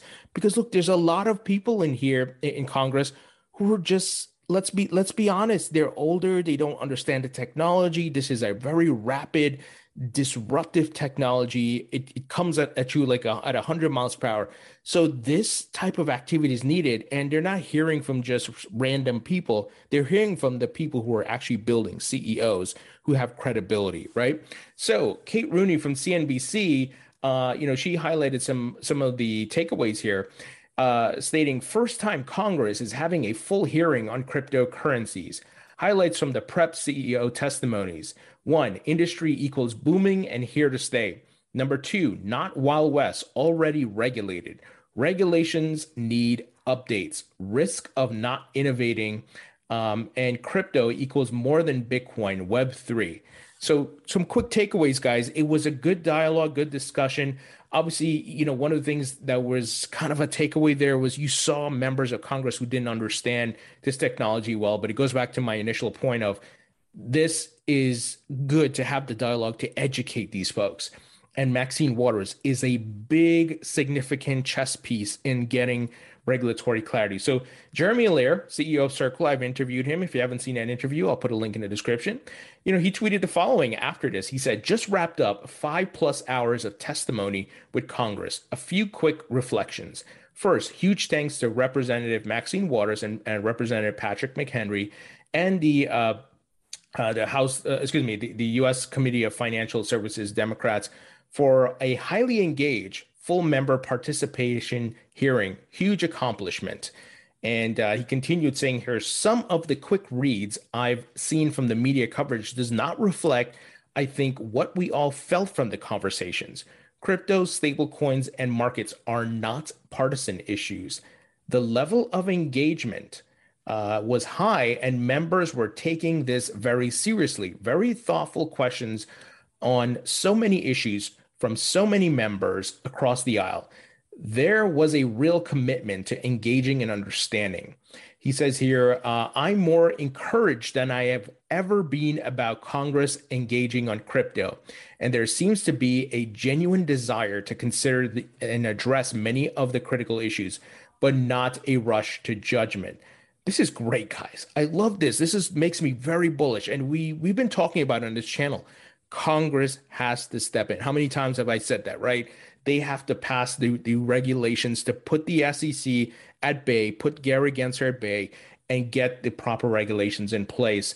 Uh, he said here it was also encouraging to see the aligned perspective from many that testified and a consistent view about the need for risk appropriate, clear, and direct rulemaking that considers what is unique about digital assets and stablecoins. Finally, he said, in some respects, I think this was a turning point in policy engagement for this critical area of economic infrastructure. More to come, I am sure. This is bullish news, my friends. This is bullish news. Remember, Congress makes the laws, they they make the regulations, and if they make an update, and uh, get, guess what, Gary Gensler is going to have to follow those laws or get the hell out, right? So very bullish. Um, you know, Dan- Denelle Dixon of Stellar also weighed in, saying saying similar uh, sentiments and thoughts about it. I'm not going to read through everything, but um, you guys can certainly follow her and check it out. Um, you know, Republican leader Patrick McHenry, who was there, he he made a very big statement saying 2021 was the year of the cryptocurrency. So it's great to see these different folks um, within Congress are, are recognizing the potential of this this asset class. Now, I want to play this for you guys here. Brian Brooks, who I'm a big fan of, and I'm, I'm still trying to lock in an interview with him. Uh, the man was at o- the OCC. He provided banks with the ability to custody crypto, providing stablecoin uh, clarity as well. He uh, he talks about the SEC. Let me play the clip here for you guys. Crypto project in my old agency, the OCC. What would happen is a bank would come to us with a new activity proposal, and we would give them an answer we would either give them a non objection or we would not give them a non objection. And it was very clear whether they would be allowed to access that. What happens in the United States is uh, you have a new crypto project and you walk into the SEC and you describe it in great detail and you ask for guidance and they say, we can't tell you, and you list it at your own peril in my old agency. So clearly calling out that the SEC doesn't have clear regulations, direct contrast to what uh, Dirty Gary Gensler has been saying. But we know Gary Gensler is a puppet for the banking cartel. We've seen this over and over. Uh, he, he, he, him and Jay Clayton and their bullshit fireside chat that took place last week. Uh, you can just see they're kissing the banksters' asses. Uh, Gensler is a puppet. The banks are getting disrupted by crypto. They're losing that gatekeeping privilege they've had for so long, and they're fighting back. So uh, it, it's pretty clear what is happening here, right? If you just look at what's being said and what other people in the government are calling out the SEC and Gary Gensler on. Um, Jake Chervinsky, who's part of the Blockchain Association, uh, he's a lawyer. Uh, he said the following because guess guess who sh- showed up today, guys? Old Brad Sherman. those of you who've been subscribed to the channel a long time, we've talked about this clown. Uh, I, we need to get him out of office.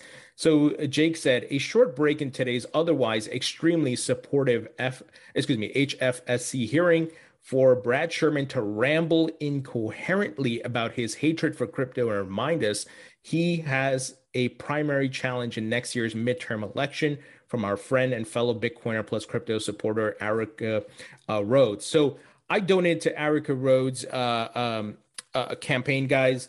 We need to get her in office to get Brad Sherman the hell out. This guy is a clown. Let me play a clip here of what he had to say today. This is just so stupid. Um, let me play it for you. Now, the number one threat to crypto currency is crypto. Bitcoin could be displaced by Ether, which could be displaced by Doge, which should be displaced by Hamster Coin. And then there's Cobra Coin. And what could Mongoose Coin do to crypto coin? Mongoose coin will do the crypto coin, uh, snake coin. This guy's a clown, man. Uh, they need to get him out of there. He he's just making up bullshit because he can't even articulate. He doesn't even understand it. But we know based on campaign donations, he's one of those guys getting paid big time by the banks. Uh, once again, he's there just to put up a, a roadblock to try to slow crypto down because the incumbents, the banks, are fighting this, guys. Um, it's it, you just look at the campaign donations and you you see it clear as day. Um, so once again, support Erica, please. Uh, I donated, like I said, and uh, we need to get this clown out of office. All right. Um, even Erica Rhodes tweeted today about this. She said, Congressman Brad Sherman wants to ensure our country is last in line to benefit from all of the innovation that is occurring in the cryptocurrency industry. It's time for new leadership. Hashtag Bitcoin there, there's a bunch of people uh, that, that, I'm really pissed at, and and they are annoying, and that is Gensler, that is Elizabeth Warren, that is Janet Yellen, and Brad Sherman. There's some others too, but those right there are oh my god, we got to get them out, guys. Um, all right, Tom Emmer, who's uh, obviously a great uh, congressman, great leader. I've interviewed him on the channel. You know, he tweeted something today uh, regarding that meeting. Said crypto is facilitating Web 3.0, which gives Americans ownership over their digital lives so big tech can't take can continue to profit off the internet uh, users. I've been working on these issues since 2015 on the uh, Financial Services GOP and co-chair of the Blockchain Caucus. So um, much respect to Congressman Tom Emmer, Warren Davidson, all these guys who are fighting the good fight, Darren Soto as well. All right, let's jump to some SEC Ripple lawsuit news. So Jeremy Hogan weighed in on uh, Ripple uh, files supplemental briefing regarding deliberative process privilege. Uh, Jeremy Hogan said, Attorney Solomon spitting fire once again. Here's a quote The SEC cannot have it both ways. If the Hinman speech was not a communication of agency policy, then any deliberation regarding the speech is not entitled to any DPP protection. And then Jeremy Hogan says, and that may be the phrase that wins the day for Ripple. The SEC, obviously, huge hypocrisy happening. Gary Gensler covering up for Hinman's conflicts of interest, along with Jay Clayton. We know about this, right? Just, uh, just, just shady, shameful behavior from these guys who are supposed to represent uh, retail investors. And you know, Gensler's trying to cover his tracks, and and so are the legal team for the SEC, but they can't have it both ways because they're being exposed. Um, and we all know what what Hinman uh, did with the Ethereum speech, and they're trying to distance themselves, but yet they've you know used it as gospel in the past. Uh, now they're saying, "Oh no, that was just his opinion. He was drunk, you know, one night and he wrote that, and he's you know, don't listen to him." Uh, yet they were quoting it, like I said, as gospel before. Um, Charles Gasparino continuing his uh, investigative reporting on the SEC regarding the conflicts of interest with Ethereum. He said, okay, this is interesting. In March 2020, SEC.gov uh, posted the following one of two. The commission has also publicly recognized Ethereum and its native currency, Ether. See William Hinman, Director, Division of Corporation Finance, Digital Asset Transactions, when Howey met Gary, uh, parentheses, plastic. And then two of two, he says uh, June 4th, 2018, available at SEC.gov, and, and he provides a link. Now, not only will Gary Gensler not comment on Ethereum's future, but an SEC lawyer appears to ju- suggest that there is a rethink on ETH as well. Calls are out. So it's a mess. They are scrambling because they know they're in a bad position um, and they're not looking good. Um, anyway, XRP, I believe, is suppressed because of this lawsuit and all the things that happening in the market. And I believe it will have a huge breakout um, at the peak of this bull run. And let's hope this settlement for this aligns with that respective uh, breakout. Um, and I think the look, I've said it before, 10 to $15. We'll see what happens. Um, I do believe XRP will do well in this bull run. One of the things I can't wait for, guys, is to get my solo tokens, which, of course, getting the snapshot done on December 24th and uh, getting the airdrop of the solo tokens and then uh, Sologenics Bob Ras you know, he tweeted about this recently saying, as you may know, as you might know, the Solo Core team has been working on a new technology for quite some time. Glad to inform you that we'll finally reveal more details on this new ecosystem on December 20th, 2021. This will directly incentivize all solo holders. Maybe some sort of staking is coming. I don't know. But whatever I can, you know, can earn us more money. That's on. That's cool. I'll take it. It's free money. Um, so uh, it, will be a nice little Christmas gift. Um, you know, if we get some nice, uh, so a good amount of solo tokens with a good value, plus maybe staking and earn more. We'll see what happens, but I'm excited about it. And um, the snapshot is December 24th. The airdrop is January 20th. And uh, if you're an XRP or a solo solo token holder, you can participate. So I'm excited about that. All right. Here are some uh, big news around the crypto market. I want to quickly go through. Congress is considering raising the debt ceiling by $2 trillion. More money printing is coming. What did we see happen when they did this during COVID? That benefited the crypto market. A lot of institutions, starting with Paul Tudor Jones, uh, all these hedge funds, they started moving their money into Bitcoin and crypto. As, as they keep printing more money and inflation increases, watch more capital come into the crypto market. Very bullish. Another example of like macro factors that will drive more capital into the crypto market. Look at this Germany's 10 year inflation linked bond yield falls to record low at negative 2.104%. Bonds are failing globally. What does that mean? Capital will leave them and go into crypto, not all the capital. I want to make sure I'm, I'm fair and logical here. I'm not saying all money is going to leave bonds and go into crypto. No, but will a good amount do that? Yes. And I'm talking billions, probably into trillions, guys. All right, look at this news. So bullish. Visa launches crypto advisory services for banks as demand for digital assets grow. Here's a quote Every bank should have a crypto strategy, Visa argues. Guys, uh, I know the price is not great right now. We had a pullback, but if you're only looking at price, you are missing what is happening. There's a massive build out happening here of the uh, of the crypto ecosystem and infrastructure that is going to drive the price parabolic in this cycle, which is not over yet, and then in future cycles, guys. So I think I've mentioned it before. I will be taking profits obviously at the, the near the blow off top of this uh, respective bull run cycle. And I will be using that money wisely, putting it to work. I will be buying in the bear market again. So, uh, taking some of those profits and buying and, and, and waiting for future bull runs, and obviously lending my crypto to earn interest and so forth. All right, here's a quote. We think it's a critical role for Visa to play to help be the this bridge between banks and the crypto ecosystem. Cuy Sheffield Visa's head of crypto told Coindesk every bank should have a crypto strategy. I'm actually trying to get an interview with Cuy, by the way. But this is huge, guys. Visa is a powerhouse, trusted brand. They're building this advisory service for banks to teach them about crypto. Come on, man. If you don't see how bullish this is, you, you don't understand business. You don't understand uh, the economy, macro, uh, uh, uh, financial impact, and technology, and so forth. You got to zoom out and see what is taking place here. Here's another example of institutional adoption. Fidelity and Nexo partner to offer crypto lending products to institutional investors. So, a lot of institutional investors, just like you and I, are going to lend their crypto and earn interest, like you and I are doing. Uh, obviously, I'm currently using BlockFi. Um, some people use Nexo, some people use Celsius. You know, whatever platform you want to use, that's you know you feel comfortable with. That's up to you. As long as you're earning money, guys, I'm happy for you. Here's another big news around Fidelity.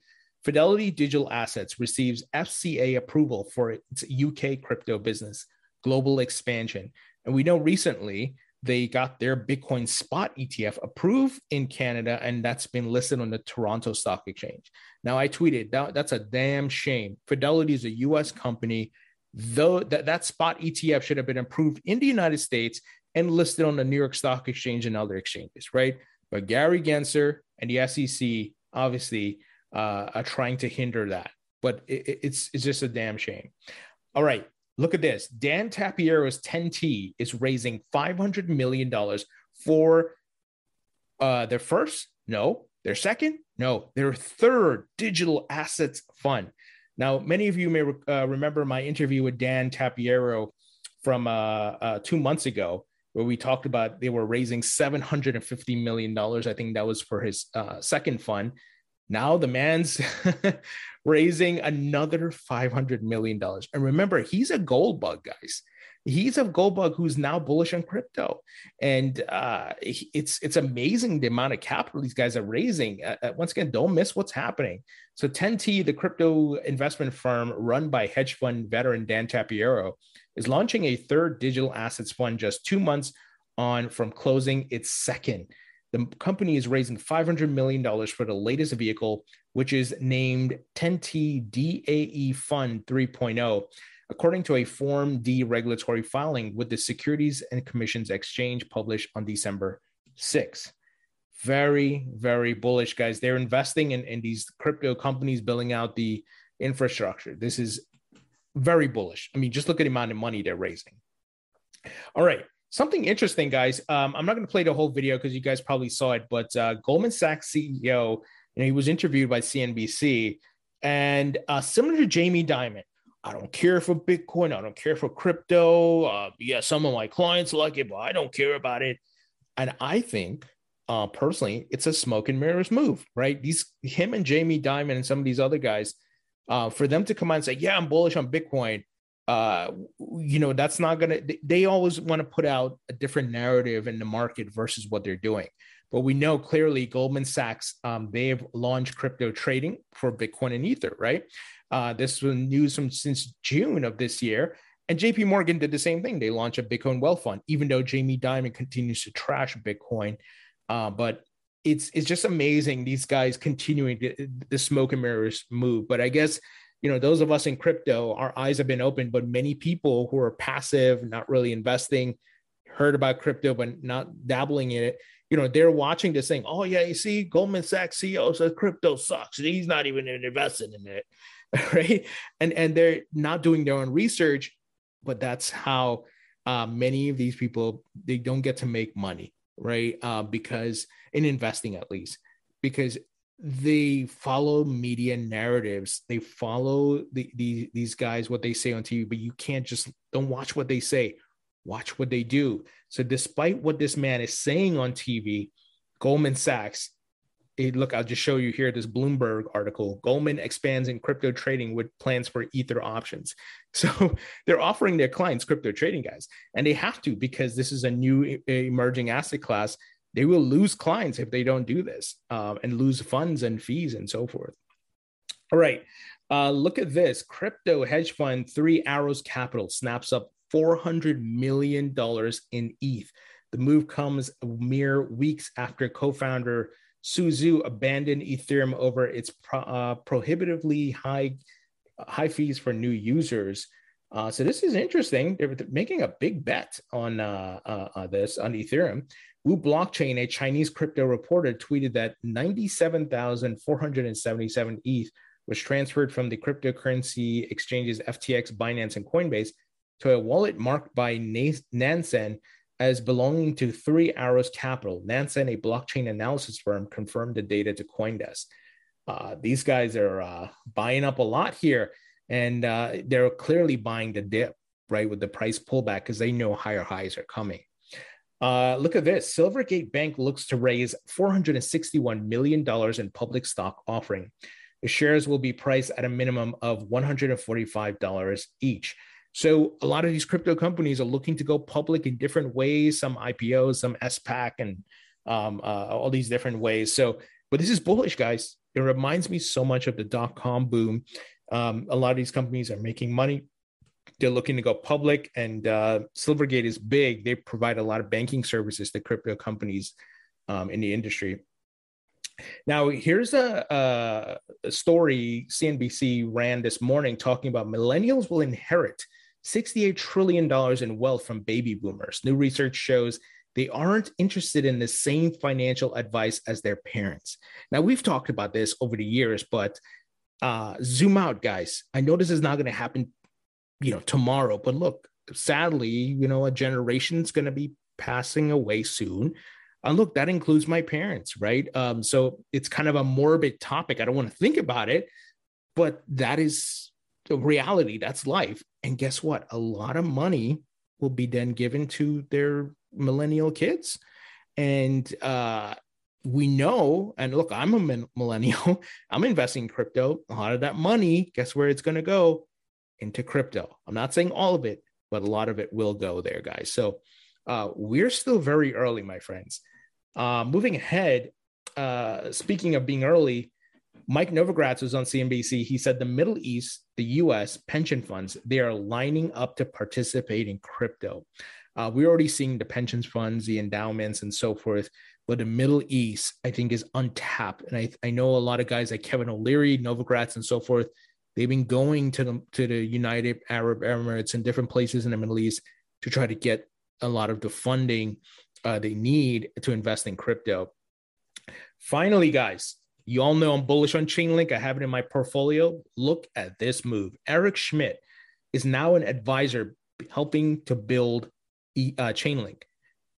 Do you guys remember who Eric Schmidt is? He's the former Google CEO and uh, supports a, a world powered by truth. Here's a quote Chainlink is a secret ingredient to unlocking the potential of smart contract platforms and revolutionizing business and society. Now, many of you may recall there was a partnership between Google Weather Data and Chainlink um, earlier this year. Big things happening with Chainlink. Obviously, not financial or investment advice, but I'm very bullish on Chainlink. I'm buying the dips, and uh, we're seeing some huge moves and a lot of adoption for Chainlink, guys it's it's uh, significant. It's it's bringing together a lot of different cryptos, enabling a lot of features and so forth. All right, guys, what do you think about this news? I know it was a lot, but a lot of bullish news, and this hearing today, I think, was so significant. I think this is the start of something great, and uh, I look forward to hearing more from Congress and maybe we get some clear regulatory clarity by Q1. You know, we'll see. Might be a little bit ambitious, but look, the conversation, the dialogue's happening. So let me know what you guys think. Leave your thoughts and comments below. Hit the thumbs up button, and I'll talk to you all later.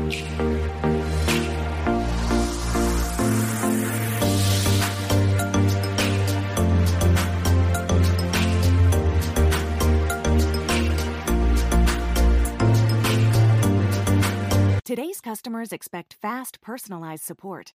Intercom has the tools you need to deliver just that, efficiently, at any scale.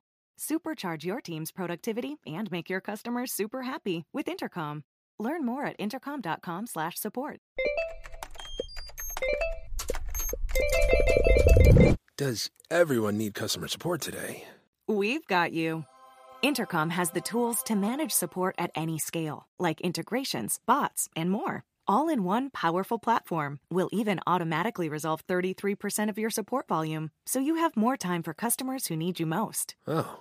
That's better. Supercharge your team's productivity and make your customers super happy with Intercom. Learn more at intercom.com/support. If you enjoyed this episode, please leave us a review on iTunes.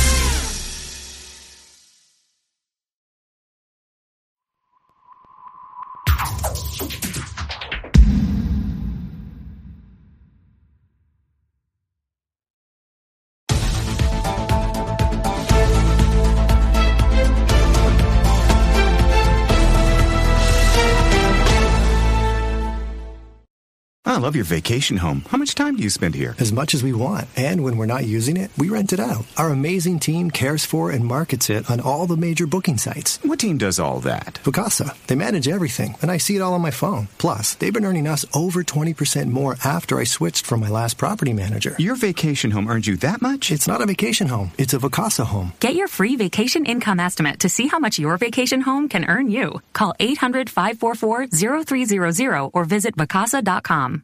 How's it going, everybody? Mike here, November 24th. What I want to do today is uh, is actually kind of a spin-off uh, from uh, an article that I mentioned in my video yesterday when I was talking about the Merch Informer uh, promotion that they're running. I was basically going over um, all the uh, tools and functions that the Merch Informer has.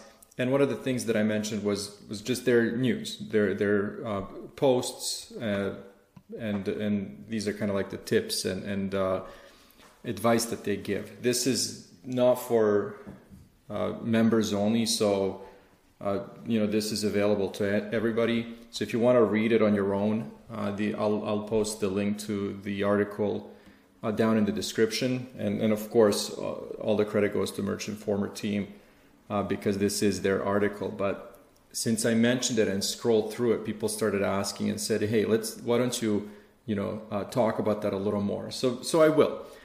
I, I've actually read this article a couple of times just to basically understand the math, like when it comes to, and, and you'll see what I'm talking about, the percentages and what shows up on on first page. You know how uh, products are uh, displayed to customers. For example, uh, the products that are sponsored and then products that are just uh, organically on on first page and how that happens. And uh, and then just they just go over some numbers and then later on uh, they actually suggest how to come up with new niches and, and new kind of uh, I guess uh, puns when it comes to you'll see certain holidays and, and certain uh, interests that people will have. So this this uh, article is titled "New Product Not Selling Through on Merch by Amazon." Here's why. The first thing that they do, and I, and I won't read the whole thing. I'll, I'll read most of it. Uh, the first thing that they do is is they actually show how products and how many uh, show up on first page. So, for example, here, here's what they say. The first thing you'll see when you open up this Amazon page is the number of results. And, and what they're doing is they're actually using the word dog here just as an example to show us uh, what they're talking about. So they're saying when you when you look for dog, this can oftentimes be misleading. So so scroll down because they're talking this number here is misleading.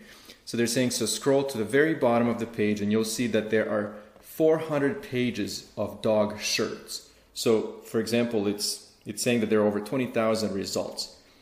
They're saying, let's take a, another, let's, let's take a look at another example. So saying, say you found a phrase that's popular around Halloween. I'm just here for the booze. Enter that into merchresearch.com and you get this. So basically what you get is this. 1 to 48 of 317 results for I'm just here for the booze. But again, this is not the full story, they say. Scroll to the bottom of the page and you'll see that there are seven pages. Click on the third page and go deeper. What you instantly see at the top of the page now, it's indicating that there are over 3,000 results that say the exact same thing. So they go further. They basically say, Scroll to the bottom of the page, and then what do you see? There are 80 pages of results, which again say the exact same thing. So, so this is like the first point here that they're trying to make in basically making us understand why our products aren't selling. When we're doing kind of research and we're, we're chasing those like best sellers, uh, you know, we're, we're definitely not the only ones. There are thousands of us doing the exact same thing. And that's what, you know, this is the result. There are over 3,000 products, shirts, that result in the exact same phrase, right? And we're all doing this to each other. I'm going to read this uh, completely because I think the, the, the explanation that they've uh, provided here is pretty good. So they say, let's do the math. The average Amazon search results uh, page has 48 listings on them. Now, depending on how a customer is searching, this number can actually go down because some of those spots are sponsored listings. People are paying Amazon to show up at the top of the search. That's what we that's what happens when we advertise products. So, if you say there are 48 listings on the first page and there are over 3000 shirts, you can just do the quick equation. So 48 shirts divided by 3000 listings means so this is just the percentage move the decimal over two spots and you get around 1.6% of those designs are sitting on the front page. So 1.6%, right? This gets even worse when you start looking at Amazon like customers would. Remember, merchresearch.com is looking at merch related clothing and not their entire catalog, which means that, you know, we're, we're simply talking about merch um, merch by Amazon, right? But there are other people selling those same products, but not through merch. So head back to Amazon.com and this time search for the same phrase. Again, the first page can be misleading. So scroll to the bottom and click on the internal page. We pick page three, and now it looks like this.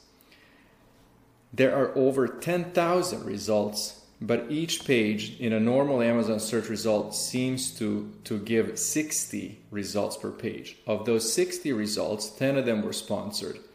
So that gives us 50 organic listings per page. Not all of them were merch shirts. And of those 51 organic listings, uh, from the time we did this search, 34 of them were merch by Amazon shirts. So let's do the math again. 34 merch by Amazon shirts divided by 10,000 listings, and we get 0.34%. So, so let's read that again. Only 0.34% of merch shirts for this phrase are showing up on the first page. So they go further. In a normal Amazon results page, there are only seven pages that are viewable to customers. At 60 results per page, they are only showing 420 listings out of 10,000.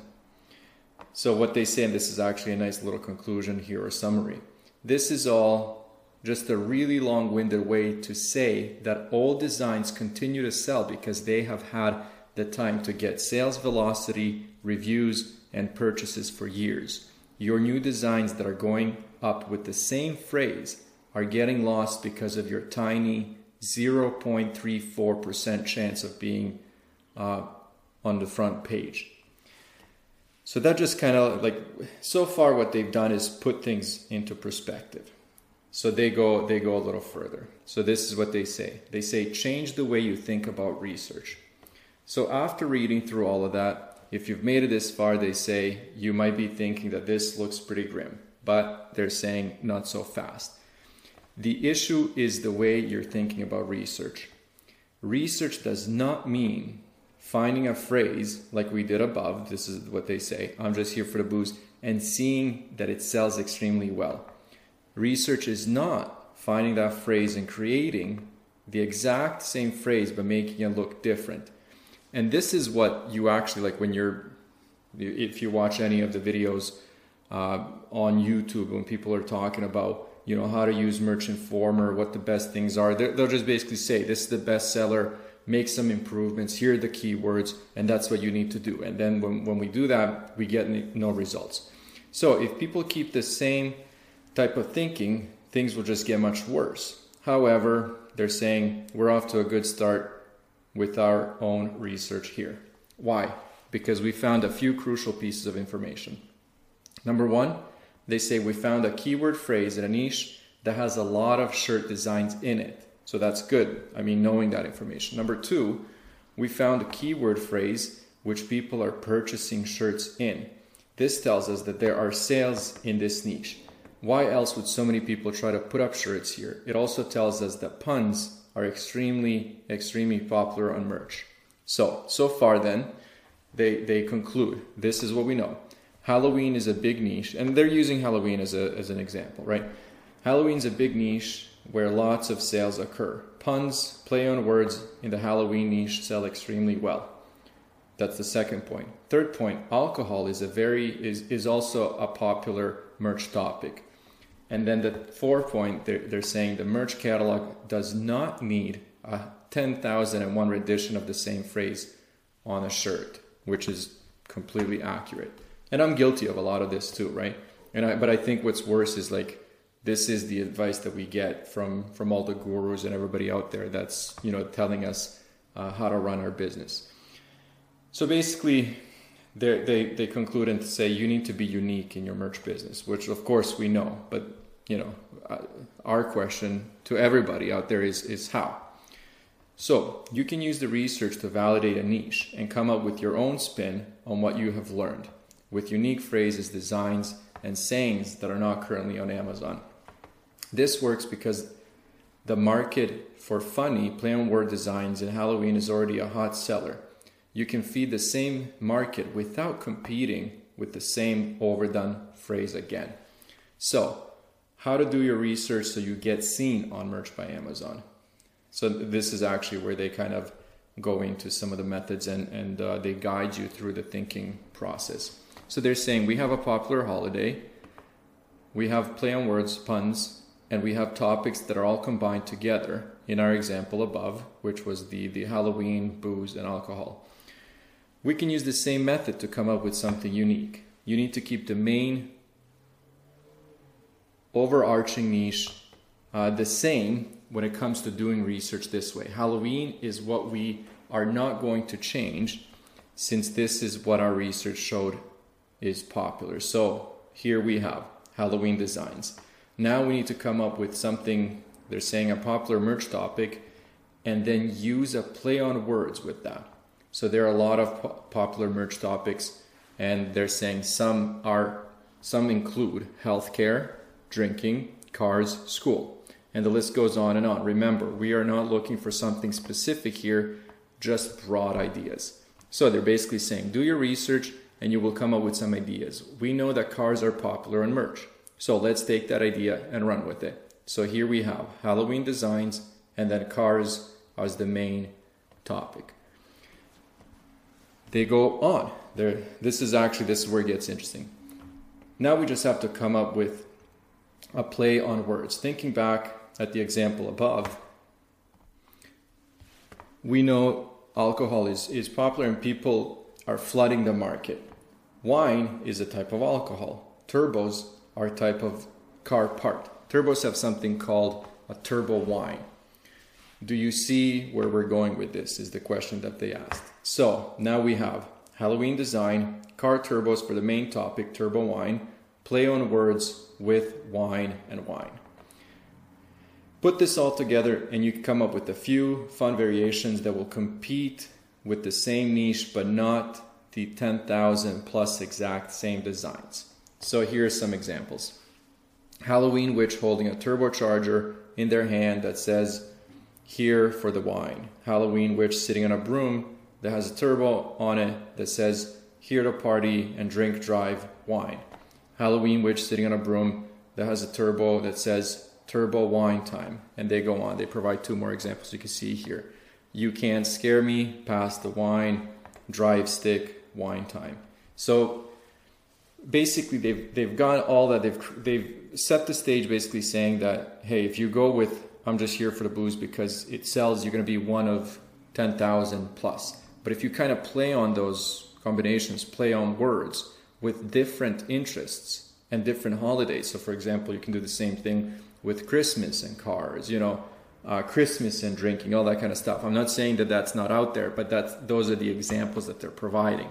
In this case what they've done is they've done Halloween and wine, but also Halloween and cars. So these are all random ideas that we came up in 30 seconds. You will want to take some time to explore them, research what's out there, and then put a few things together. Let's just take Turbo Wine Time and run that through Amazon.com. Look through the results and not a single t shirt in sight. Take Here for the Wine and run that through Amazon two pages of results, and yet again, not a single t shirt or merch product. You can repeat this process with everything that we just came up with above, and you will soon realize that there is zero competition for this on Amazon because this phrase does not exist on a single merch product, but it, all, it, but it does also not exist on any product on Amazon, which is incredible. That is not to say there are no buyers, though. That is not to say there is no buyers, though, because all of these potential product ideas we just gave you are appealing the same exact audience that the first example was. It is appealing to buyers in the Halloween niche that like funny phrases, and we mashed up the idea with another big seller on merch cars. And this is where they wrap it up. Okay, there's a little joke. They're saying if you made it this far, congratulations. Now it's up to you to put the time in and effort to come up with unique ideas for Merch by Amazon or any print on demand shop you're running. Anyone can copy an exact phrase and throw, just to say, anyone can copy the exact phrase, throw it up on a shirt, but that does not mean you will make any sales. In fact, it is more likely a waste of time. So I actually completely agree. And one of the things that I am not only guilty of but critical of myself is is when I do this, and and I do this sometimes with uh, some of my same designs that I'm uh, kind of recycling for different niches, which I still think it's a good idea. But but I'm doing this without actually doing research initially to see if there are you know 10,000 plus products in the niche that I'm attempting to break in. Take the time to learn how to research what your research is telling you, and then use those key pieces of information to actually put quality, unique, and great design into Merch Catalog. This is the way to sales. And if you don't start doing this now, sales may suffer in the future. Good luck. Uh, I love this article. I completely understand why you guys asked me to go over it. I, I honestly, I'm guilty of, uh, and this would be over the, the years of, of not actually educating myself. I'm, I'm, I'm just kind of like going with the flow when it comes to this. Uh, you know, if, if I even put a few days or weeks aside where, you know, let's say I didn't design anything or I didn't uh, uh, list products on Amazon, I, I believe that I would be better off. But, but I'm in that kind of uh, mindset that I don't want to miss my chance and not list today. Like, for example, like, why would I not put up 1,800 products today if I can? You know, how will I reach my, my goal of a million, million product, live products? On, on Amazon if I don't list. But again, like they say, what's the point of listing if you're not going to get sales? And, and you know, that happens to me a lot. And somebody even uh, left a comment, I think yesterday or two days ago, basically saying that none of their new designs are selling. And this is exactly what the article is. Uh, so, anyways, I, am going to wrap it up here. I think uh, these are these are the recent posts. You guys can see the topics here. Uh, but again, Merch Informer as a, as a tool, and, and like I said, I've I just basically did a, just a promotional video yesterday because they're they're running a, Black Friday sale. But I think the platform itself is is uh, is just uh, amazing, and and these kinds of articles always get to me, and they kind of. Uh, I guess change or influence the way you think, and and I think that's what that's what needs to happen from time to time. I think education in this kind of a setting and kind of a business is so important because we can't assume that we know what we're doing. And then the last thing that we want to do is assume that somebody you know on youtube knows what they're doing and we're learning from them. Like yeah sure we're we're you know looking at their results and everything and, and sometimes things work out. But uh, you know there are people that are not on youtube that are that are doing you know amazing things and getting incredible sales. And uh, and you know we don't know what they do. You know i like i said i, I mentioned this a few times. I've, I've seen a a, a person on YouTube who has 200 tier 200,000 with with almost 200,000 uh, uh, products live, and and they're making maybe two or three times more than I do at times, uh, and and you know I have 6,000 products live. Now the, like the numbers are getting kind of incredible with you know I have 150,000 products live, but 6,000 designs, and, and all those products have gone live in the last couple of months. Uh, but but I'm just saying, like, if somebody does make five thousand dollars in profits, uh, it, it, could be the, the, numbers game, and that's fine if somebody's playing that game, because at times I'm playing that game as well. But anyways, what I'm trying to say is education is, is super important, and that's why I love these kinds of articles. Anyways, thank you guys for watching. I'll see you soon.